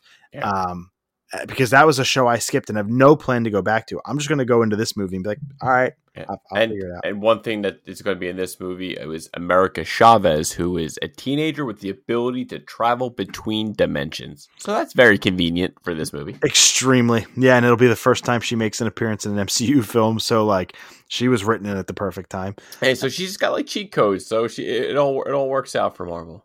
That's right. They can do what they want, and everybody will bitch about their movies, except they'll make a billion dollars. So, and this is probably going to be close to it. I mean, this is Doctor Strange after all, and the oh, first oh, people one, are excited for this movie. This, yep. this, this is definitely. I I would be shocked if this movie doesn't make a billion dollars. Yep, and this is coming off the first one, which wasn't exactly the the gigantic hit that Marvel had hoped it was. It is more on the uh, smaller following, like an Ant Man, something along those lines, maybe a little bit bigger than that, the first film. So, like, this is Doctor Strange's. I mean, like, he was a star in Infinity War. He was a star in Endgame. He was, he's always kind of been present in like your mind when you're watching WandaVision and Spider Man. He was obviously in that movie. So, uh, and that's a the third highest grossing film of all time now. So, uh, yes, he is primed to break out. This movie is primed to do a billion. I have a feeling it will do just just a shade like Joker territory, just a shade over a billion dollars. That's and what I- now everyone knows Professor X, X Men's in here. Everyone's hyped just in case there's going to be more teases. And again, that was just the one trailer. You know that they have more under their sleeve. what do you think? This is May.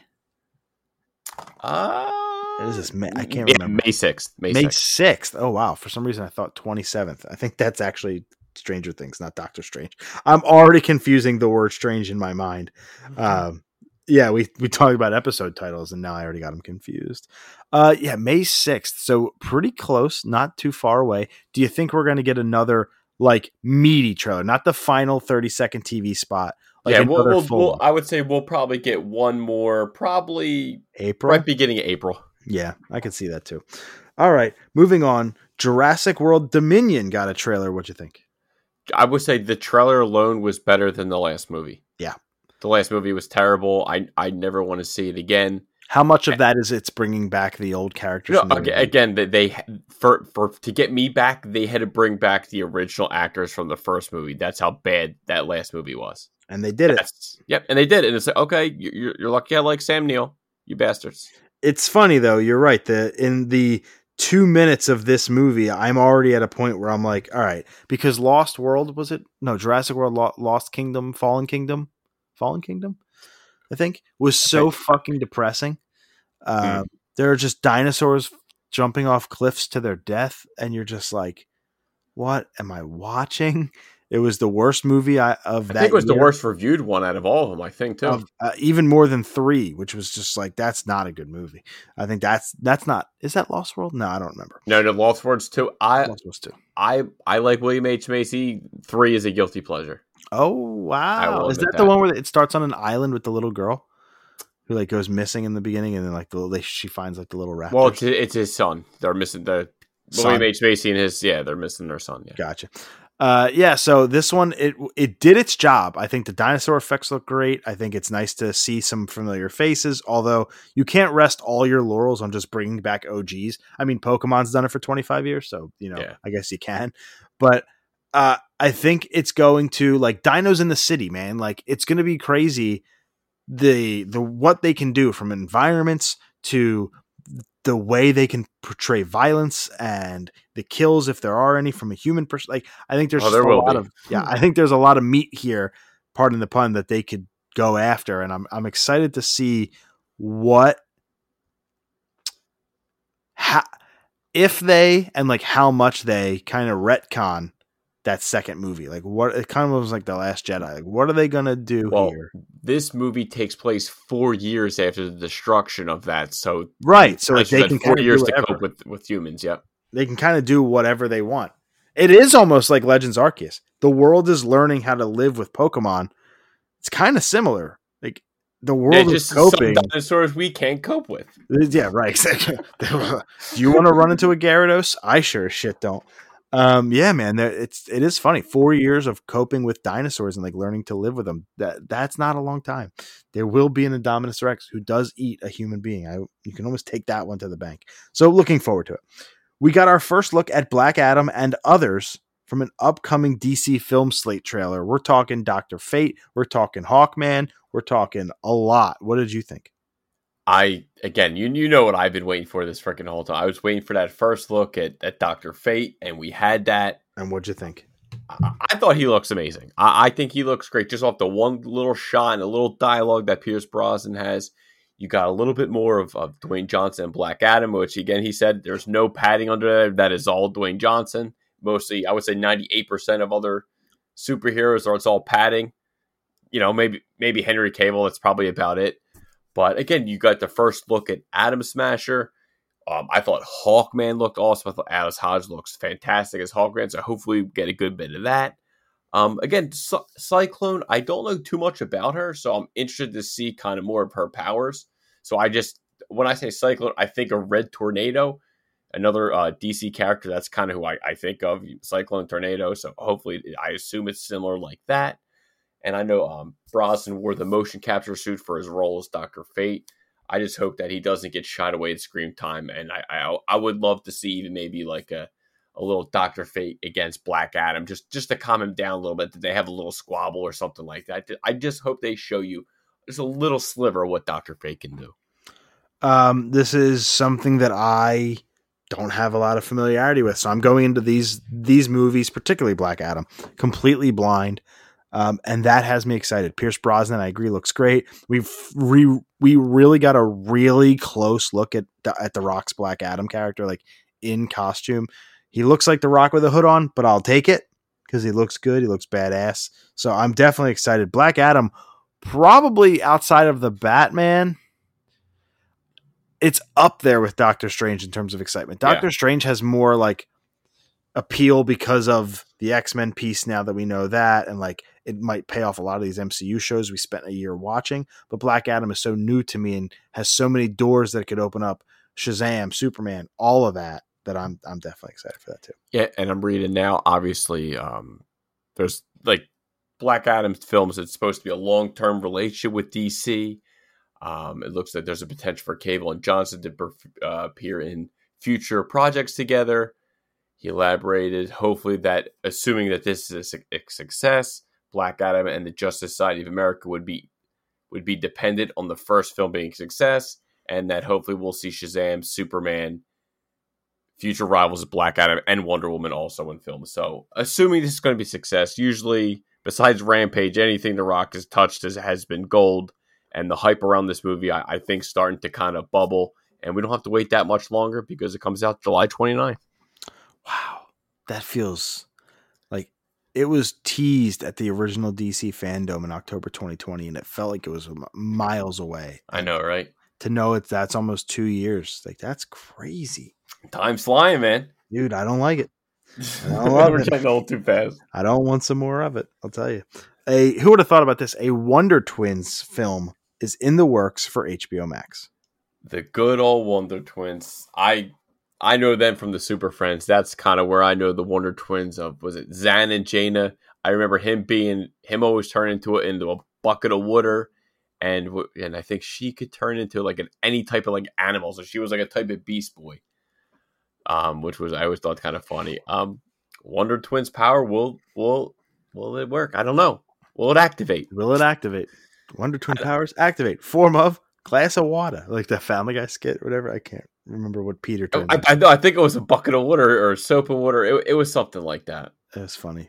I get it. It's just out of all the out of all their properties, they're going for Wonder Twins, huh? What? Wait, didn't he turn into like a bra or something so he could like be on somebody's boobs or? I can't remember. He did I, it's, like it's been a while. when he turns into it, I think he goes and like I'm pretty and his sure- laugh, and Peter's laugh. I'm pretty sure that's something to do with seeing a woman or powered to be invisible or something. And he hide like he does something real funny. I think it's to to look at a female in the nude. Um, I, I can't remember that. knowing Peter. Yeah, It's been a long time. but I mean, I'll, I'll check it out again. It's DC. We'll, we'll see what It's on they got. HBO Max too. Like that's like the same thing with uh, Batgirl. Like there's no reason for you not to at least check it out. Blue Beetle we now know is going to theaters, so I don't know if it'll be simultaneous or not. But like all this shit's coming. Even the Batman is coming 45 days after theaters to HBO Max. So like if you have the subscription service and you're a homebody like me and you got patience and no Twitter feed, you can like watch this without a care in the world of spoilers. It's going to be an incredibly tough journey for me to get through 45 days of the Batman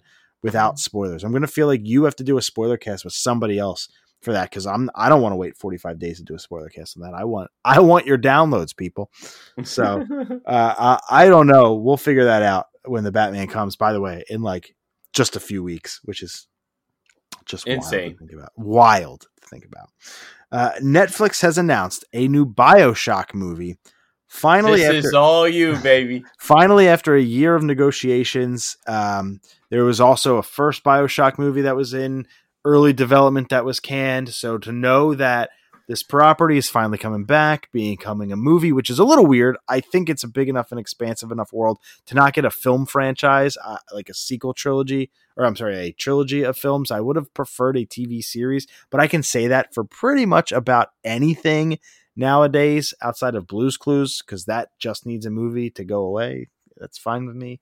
Blues N- Blues No Way Home, but uh, I love this. I had mentioned it earlier that it'll come back in a few minutes when we talked about the Cuphead show and the Castlevania show um, and the Arcane show. Like video game properties on Netflix not only do very well commercially, they do very, very, very well critically. And so to know that Bioshock, albeit live action, as opposed to these other three shows, which were all animated, which is definitely a new beast, is is cautiously optimistic. I think if you give me a scary, thrillery, grotesque world, Rapture is the most beautiful, unique place in a video game I've ever played in and could even conceivably think. It is a fucking functioning city underwater in the ocean, in the depths of the ocean. Motherfucker, ocean. I, I love the thought of that. Like neon signs lit up under un, under dark water so you know where you're going. Sharks and whales pass through the town as you go through the tubes. If they break and water comes in, like it's just a wild thought that all this could happen. You have splicers, the disgusting splicers, all the powers from the big daddies and the little sisters, those grotesque little sisters. Will Jack be the main character? Will he have to save the little sisters like he does in the game? Can he sacrifice them like he does in the game? This is one of the first games I ever played with multiple endings, multiple choices you can make throughout the story. Um, uh, a moral compass. Do I save this little girl or do I put her out of her misery and be selfish and get all of the gains for myself? Like, there's a lot to unpack here. And to be able to do it in a two hour runtime film is a little concerning. But of all the streamers to be able to pull it off, I think Netflix has the care, the budget. They wouldn't negotiate with 2K for a full year for these rights if they didn't have big plans. I think that a, at least a trilogy is in the works. And that makes Daddy very happy. Uh, I'm very excited. Would you? Are you I was just say, are you nervous that the film, well, they were trying to make this a movie in 2008, then it just went away, drug along, drug along. They're saying that they tried to make it for 80 million, but uh, Gore Verbinski, who did a lot of the Pirates of the Caribbean movies, he's saying that you need at least 200 million to do it.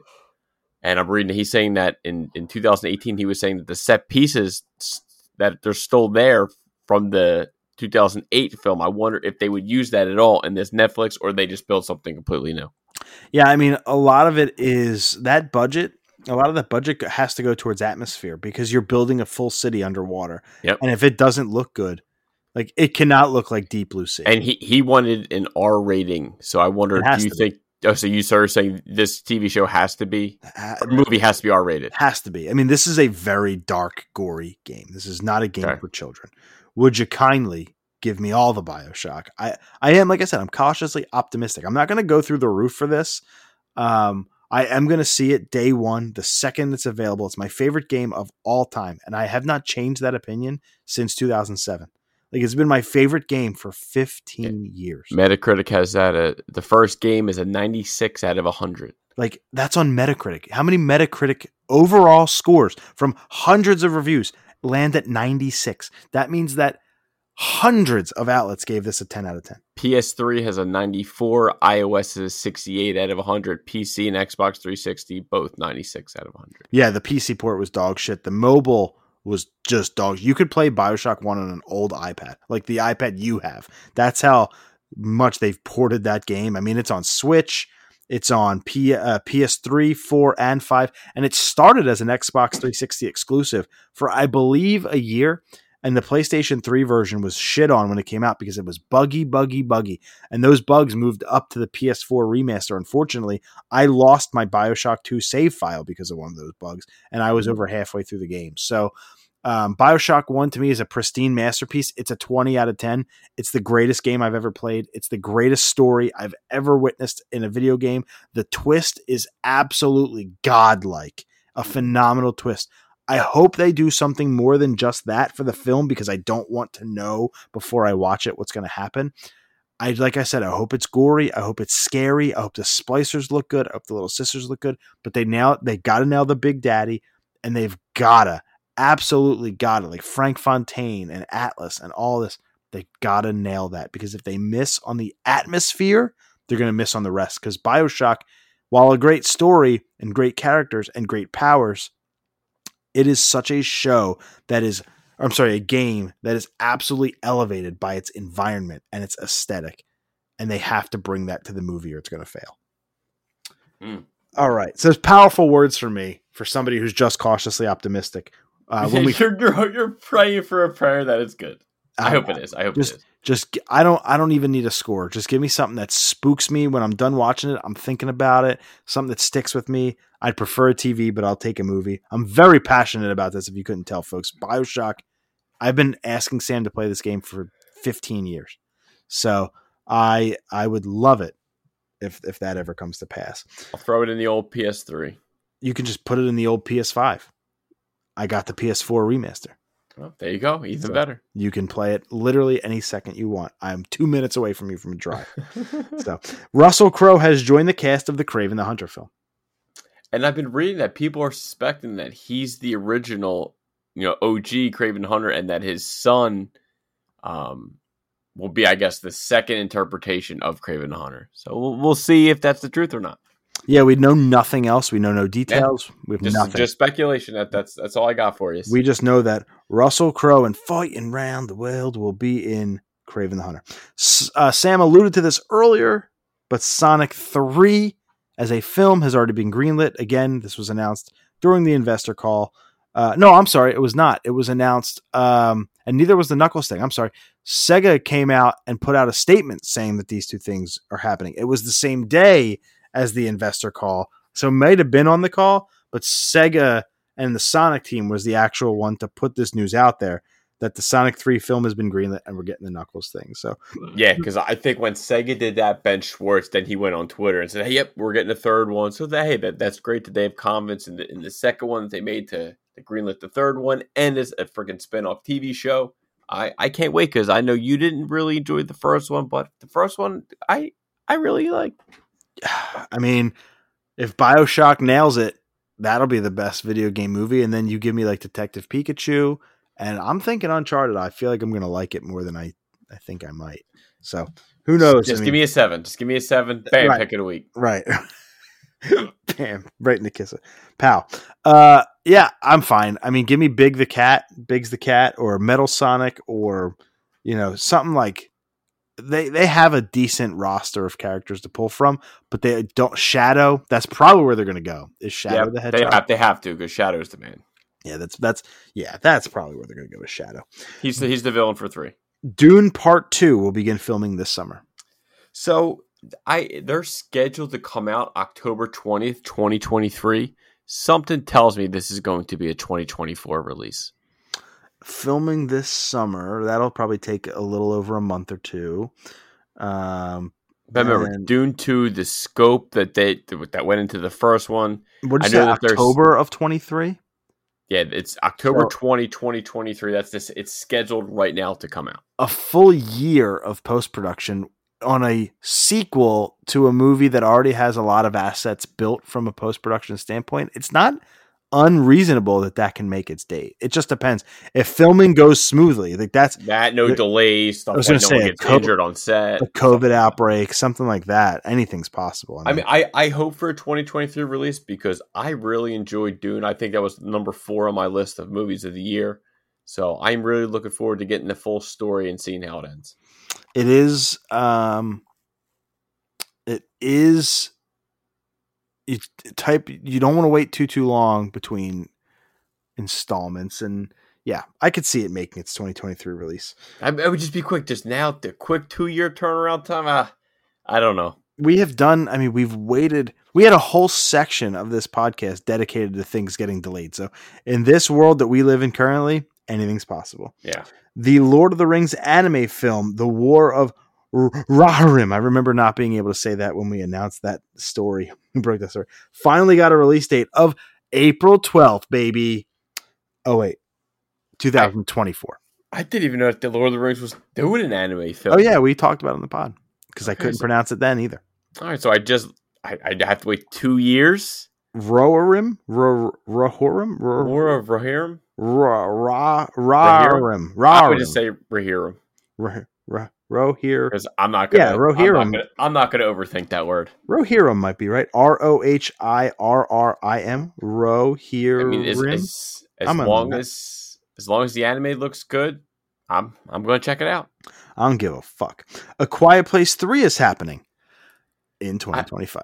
I mean, Jesus Christ, three years. I I, I still want to see two. I mean, one I, I thought was okay, just had a lot of plot holes. Hopefully, they cleaned it up in two. Again, my boy Cillian Murphy's in it, so I got to give it a shot. And I'm going to take it over in gaming. We got some good stories. We got a review. But before all that, we got to start with our favorite. We got January's NPD. Yep, best selling games of January 2022. Uh, I had mentioned before there's the number one spot may surprise you for this month. So let's go over the top 20 best selling games. Number 20, Call of Duty Black Ops Cold War. Number 19, and remember, digital sales for Nintendo games not included. So this is only physical, which is still insane to think about. Hmm. Super Smash Bros. Ultimate. Number 18, Halo Infinite. Number 17, Forza Horizon 5. Nice to see those games still on lists, all even though they're on Game Pass. Number 16, Animal Crossing New Horizons. Number 15, Mario Party Superstars. Number 14, also not a Nintendo game, but digital sales for some reason not included here either. NBA 2K22. Number 13, Minecraft. Number 12, Far Cry 6. Number 11, Pokemon Brilliant Diamond and Shining Pearl. Number 10, Battlefield 2042. Number 9, new to the list, Tom Clancy's Rainbow Six Extraction, which I believe also launched on Game Pass. So nice to see that that was there. Number 8, Mario Kart 8 Deluxe. Just hangs around. Number 7, FIFA 22. Number 6, the new Grand Theft Auto 5, Miles Morales. Um, I love that. I just love that that's PS5, like the PlayStation's go to title right now. It's so cool. Number five. How about this? Up from number 146 God of War. Oh, baby. Oh, well, that's because it came on PC. Yes. Got it. but still, it's still awesome. It was- Anytime God of War gets some love, we'll take that. dude, that's the only reason Horizon sold 20 million copies is because it hit PC and did gangbusters on there. But that's still cool. Like people are like, you see that? It's not just Nintendo games. I said Nintendo games don't come to PC, brother. But Yep. I'm still happy for it. God of War going from 146th to 5th is amazing. Uh, number four, Madden NFL 22. Number three, in a similar thing to the God of War thing, Monster Hunter Rise, which I also believe got its PC version. Okay. Uh, number two, Call of Duty Vanguard. So not number one, which is number one all the time. It's got to be Pokemon. Number one, Pokemon Legends Arceus. It's good, dude. God, the whole time, like, there's no way it's not number one. It came out on the 28th.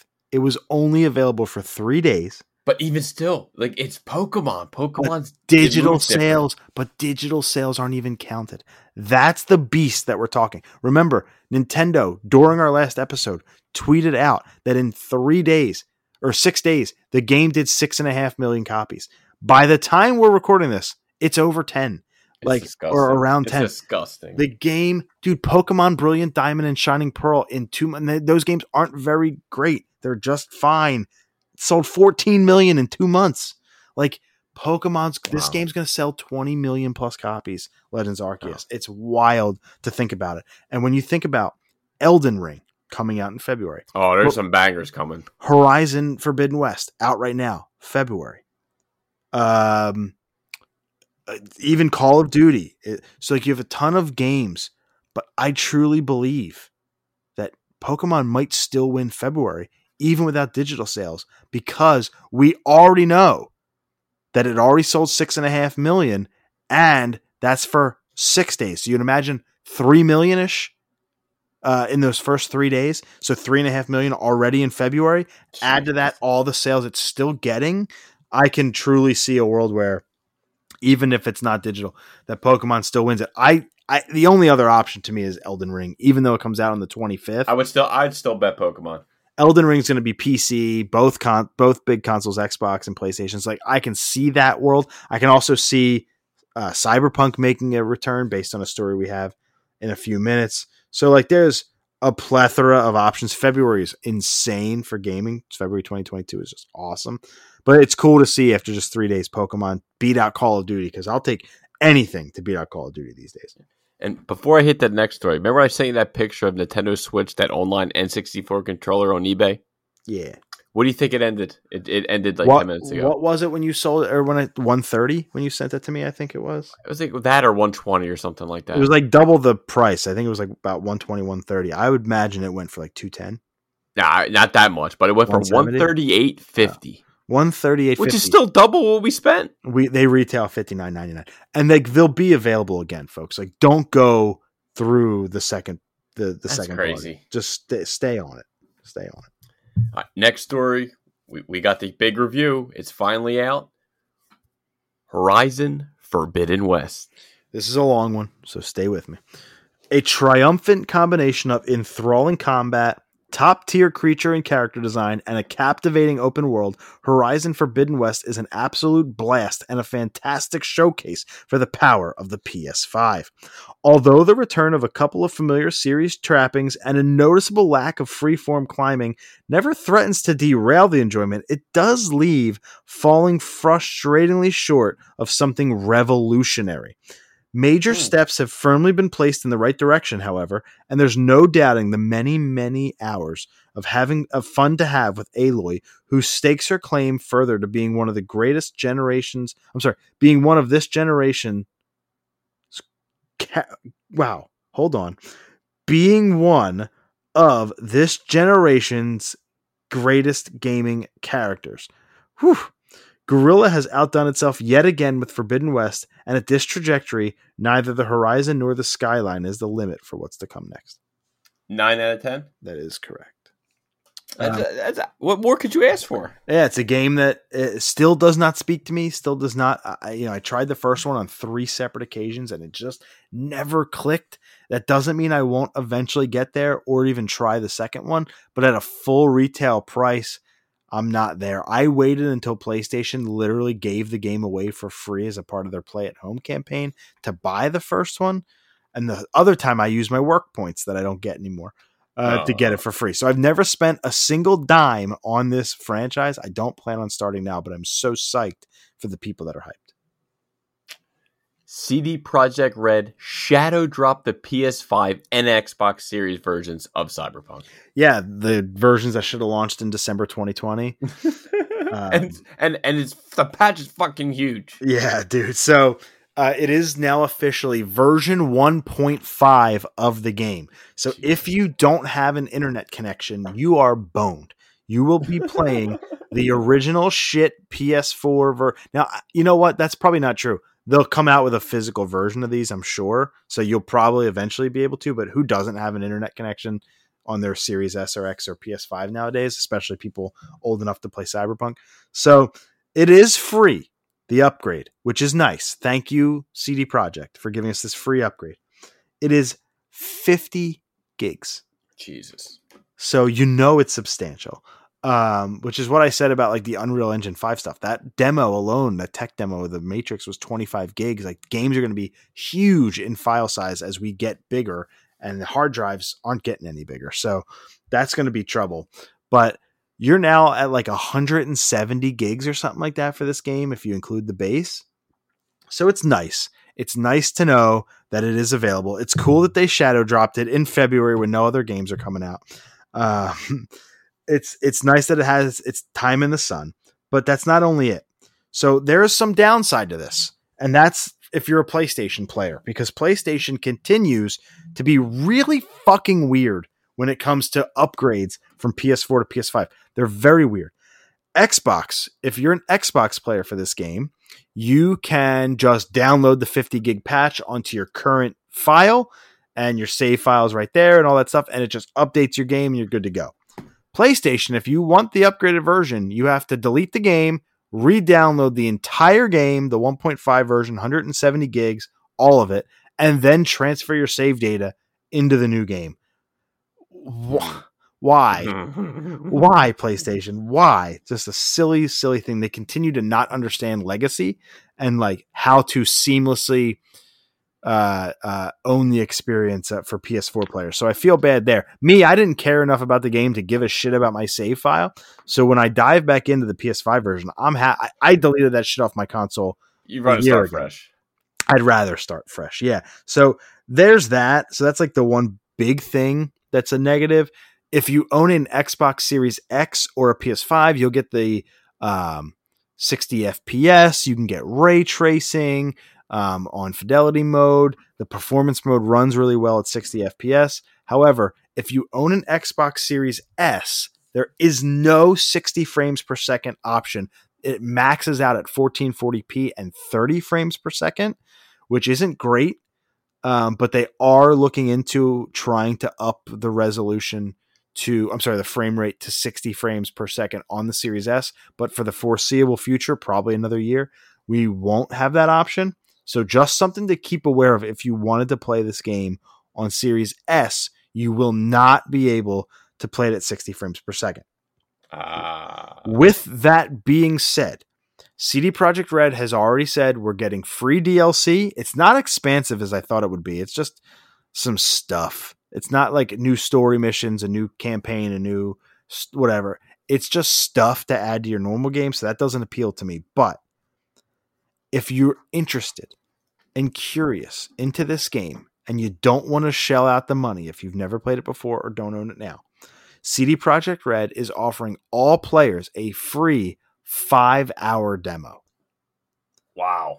You can play, it's the full game. So it's not like it's an, a, a demo that only plays for five hours. You can get as much done as you want in five hours. You basically, it's like a countdown t- clock, like when you start the demo. And if you like it, you can just purchase it right there. And since you already have the game fully downloaded, because you had two for the five hour trial, you can just keep playing. Keep so playing. That's cool. yeah, so if you you know they're trying to get back into the good graces, this is a really good way to do that. Shadow drop it. It's out now. Get the hype rolling. Like I said, I wouldn't be shocked if it ends up somewhere on the NPD for February in the top 10. Like I feel like maybe even top five. Um, a lot of people on Twitter that originally hated this game have said this does a really good job masking a lot of its flaws. And About time. for real. And so I'm definitely excited to dive back in. I just think it's going to be for me a dive into the shallow end. I think my time with this game is coming past. I don't really love RPG mechanics in games that don't necessarily need it. It's another reason I don't love Horizon. And so I don't feel like I'm ever going to really give this game the full chance that I should. I gave it seven hours, and that was enough for me to say, I'm good. This is amazing news for folks that love it or always have been intrigued. Try the trial, buy the PS4 version. It's like $20 at Best Buy right now and get the free upgrade grade to the PS5. I recommend that because the PS5 runs um, you know, pretty well. The PlayStation version has always been weird with NPCs and empty streets. The Xbox version had been superior, but if you own a Series S, I'd probably take the nice frame rate and load times on the PS5 just if you have both consoles and you've been weighing it back and forth. Or you can be like us and, and just not give too much of a fuck about this game. That part's up to you, but it's nice to know if you've wanted to. Here's your opportunity to try Cyberpunk 2077. Yeah, good luck. Now, earlier in the pod, you said something mysterious was something. A timer showed up on Capcom website, right? Yeah, a mysterious countdown clock for for Capcom, and you know what that means. Uh, it's they're they're going to announce a new game. In my pie in the sky hope is that it's not a game that they're announcing. It's like a Capcom Direct where they give us multiple announcements. Oh, that would be sick. That would be sick. But who has a countdown clock to announce an announcement? Um, they probably does. Capcom does. they'll probably announce a new game, and that game to me is Street Fighter Six. It's been that way since before the big outlets reported. I texted you immediately. This is Street Fighter Six, um, and then I, I love your Capcom Direct idea. It's so much better. yeah, me too. Because then we could get Resident Evil Village DLC, and we could get Street Fighter Six, and we can get a tease of De- Devil May Cry Six, That's it. Then all's right in the world. and a new Mega Man game, and Resident Evil Four remake. All right, and easy, Monster and Monster Hunter Sunbreak and everything. no. Uh, I just I would love just a couple. Maybe it is like a presentation, but I think that we'll probably get something around E3 for for a lot of Yeah. that. This will be Street Fighter Six. The question I have is, will it be, continue to be PlayStation exclusive, or will Street Fighter Six come back to Xbox? That's just a question I don't have the answer to. You can play MLB The Show 22 for free until February 23rd. Even the Switch version too. Um, so they're doing Oh. they're doing a tech test uh, where you go on every day from the 17th of February to the 23rd. You can play a different piece of the game, uh, whether that's Diamond Dynasty or practice mode or this or that or the other. And guess what? I got to play. So Ooh. I I got to play the Nintendo Switch version of MLB The Show 22. And when you flick on the game on your Oh, Switch, it's dog shit. no, no, no. To see Sony Interactive Entertainment pop up on your Switch is wild. It's fucking wild. And to see PlayStation Studios and that little intro cutscene, it's wild when you're playing a Switch. And so that was cool. And then I played the game. Um, and I think I'm going to try to find any other way to play it. Yep, I, I'm I'm not surprised at all. uh, I I had said in speculation when it was announced for Switch that this is probably just going to be an upscaled version from the Vita, and I think I wasn't doing it enough justice. Like I think I overshot it a bit. It is rough, and I'm playing it on the OLED, which is superior in every way to the original Switch. I can't even imagine what it looks like on an original Switch. It's n- it plays.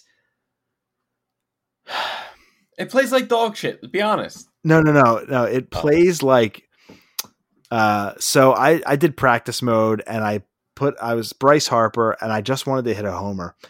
And when you hit a homer, like the frame rate slows down to like 2 frames. Like, Jesus. it, it's so rough.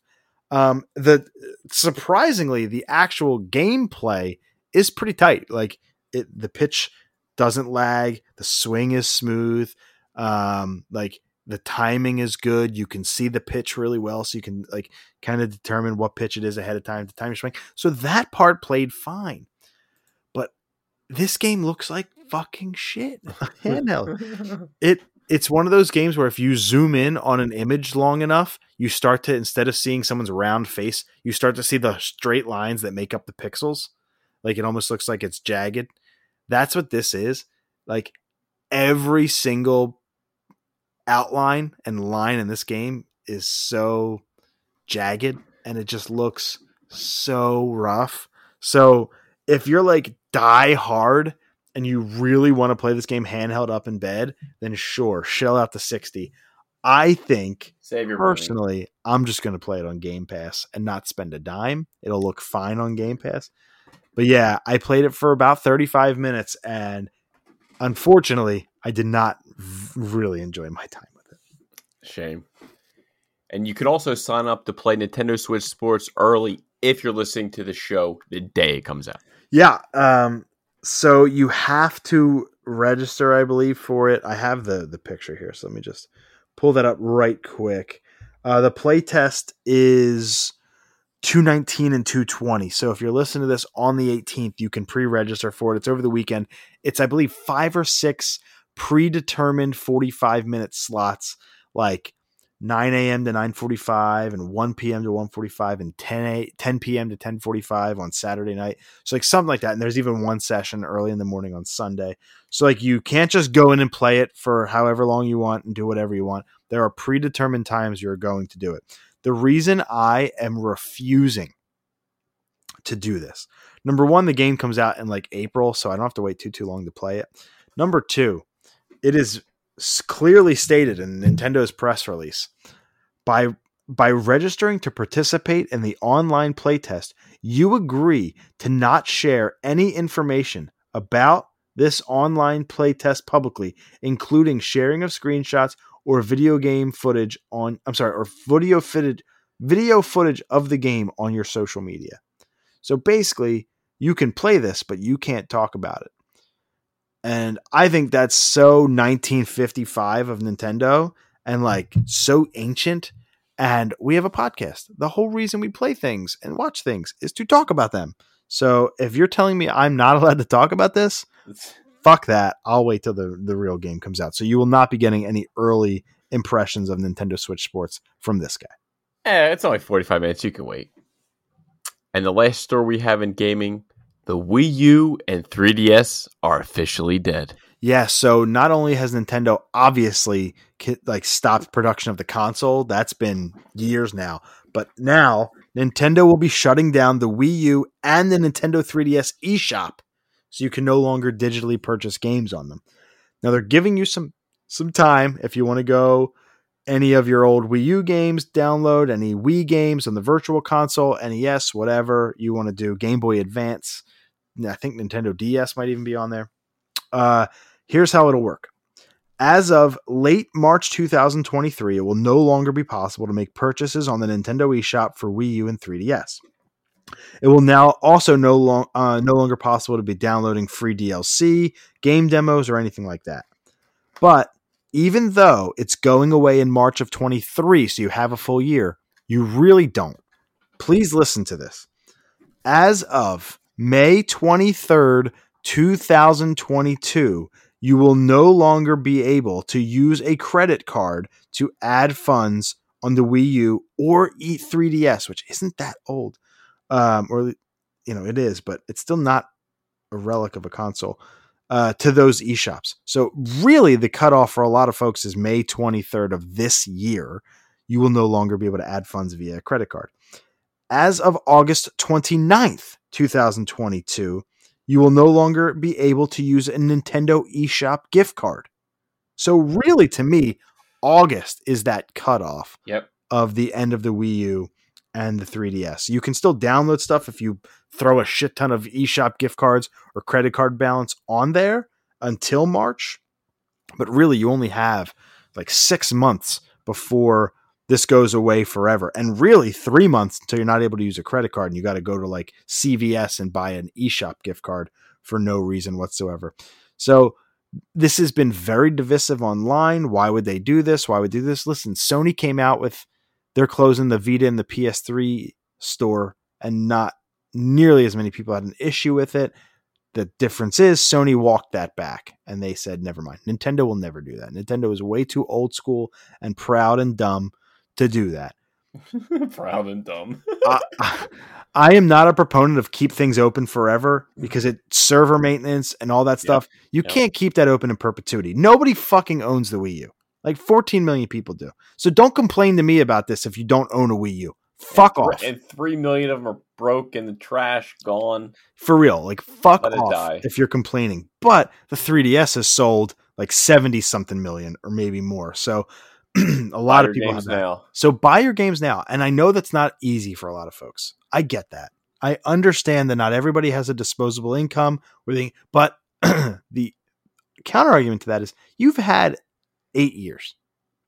You've had eight years to buy these games. So like now that they're saying they're gone, uh, you're gonna you're gonna Everyone's pitching. Yeah. So like I, I can see it that way now the the issue that i have with it because i have disposable income i plan on plugging back in my wii u downloading all the old like all the old metroid games fusion zero mission all that i want to buy those i want to buy uh, metroid prime hd i want to buy super mario galaxy 2 i think i already might have i don't even know i i bought the punch out version of wii or for wii so like i want to go back and, and spend a couple bucks doing that the issue I have is Nintendo's absolute blindness to video game preservation.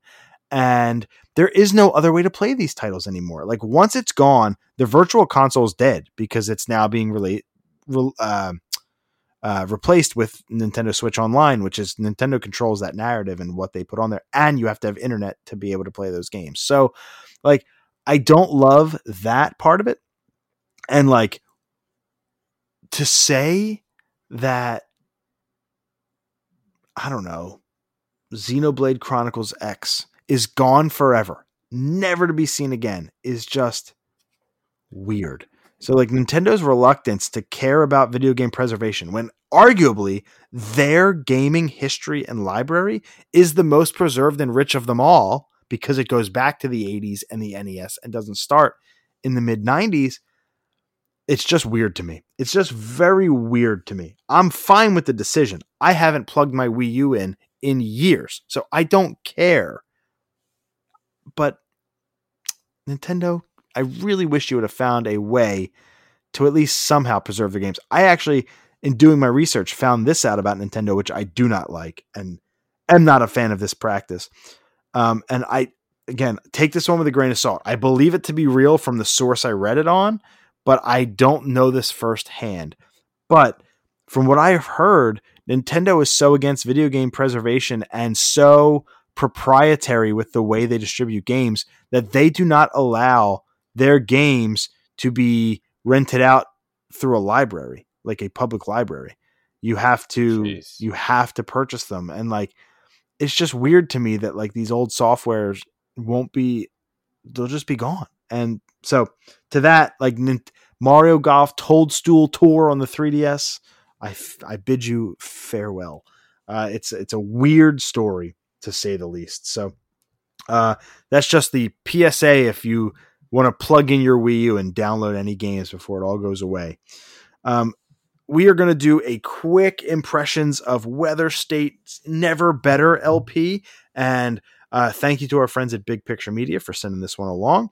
Uh, they had asked if we want to do the review, and I jumped at this one because I had heard Weatherstate stuff before, and I love their record label. So anything that comes out on Rude Records, I'm all about. Rude Records is the home for a, a Will Away, so I figure, hey, why not try to dive in with Weatherstate? This record never better. Um, it, it does. It is out now. It came out Friday, February 11th. Um, Weatherstate hails from the United Kingdom. They are considered a punk band. Um, and when you hear this, yes, you absolutely get that punk vibe. It's almost like if punk, if a punk boy met an emo girl and they had a baby, that's what Weather State is. To me, it's they don't know which they want to be. I love the music. This this record musically sounds great. The vocals is kind of where I not not that I fall off on it, but that um, I didn't super connect with.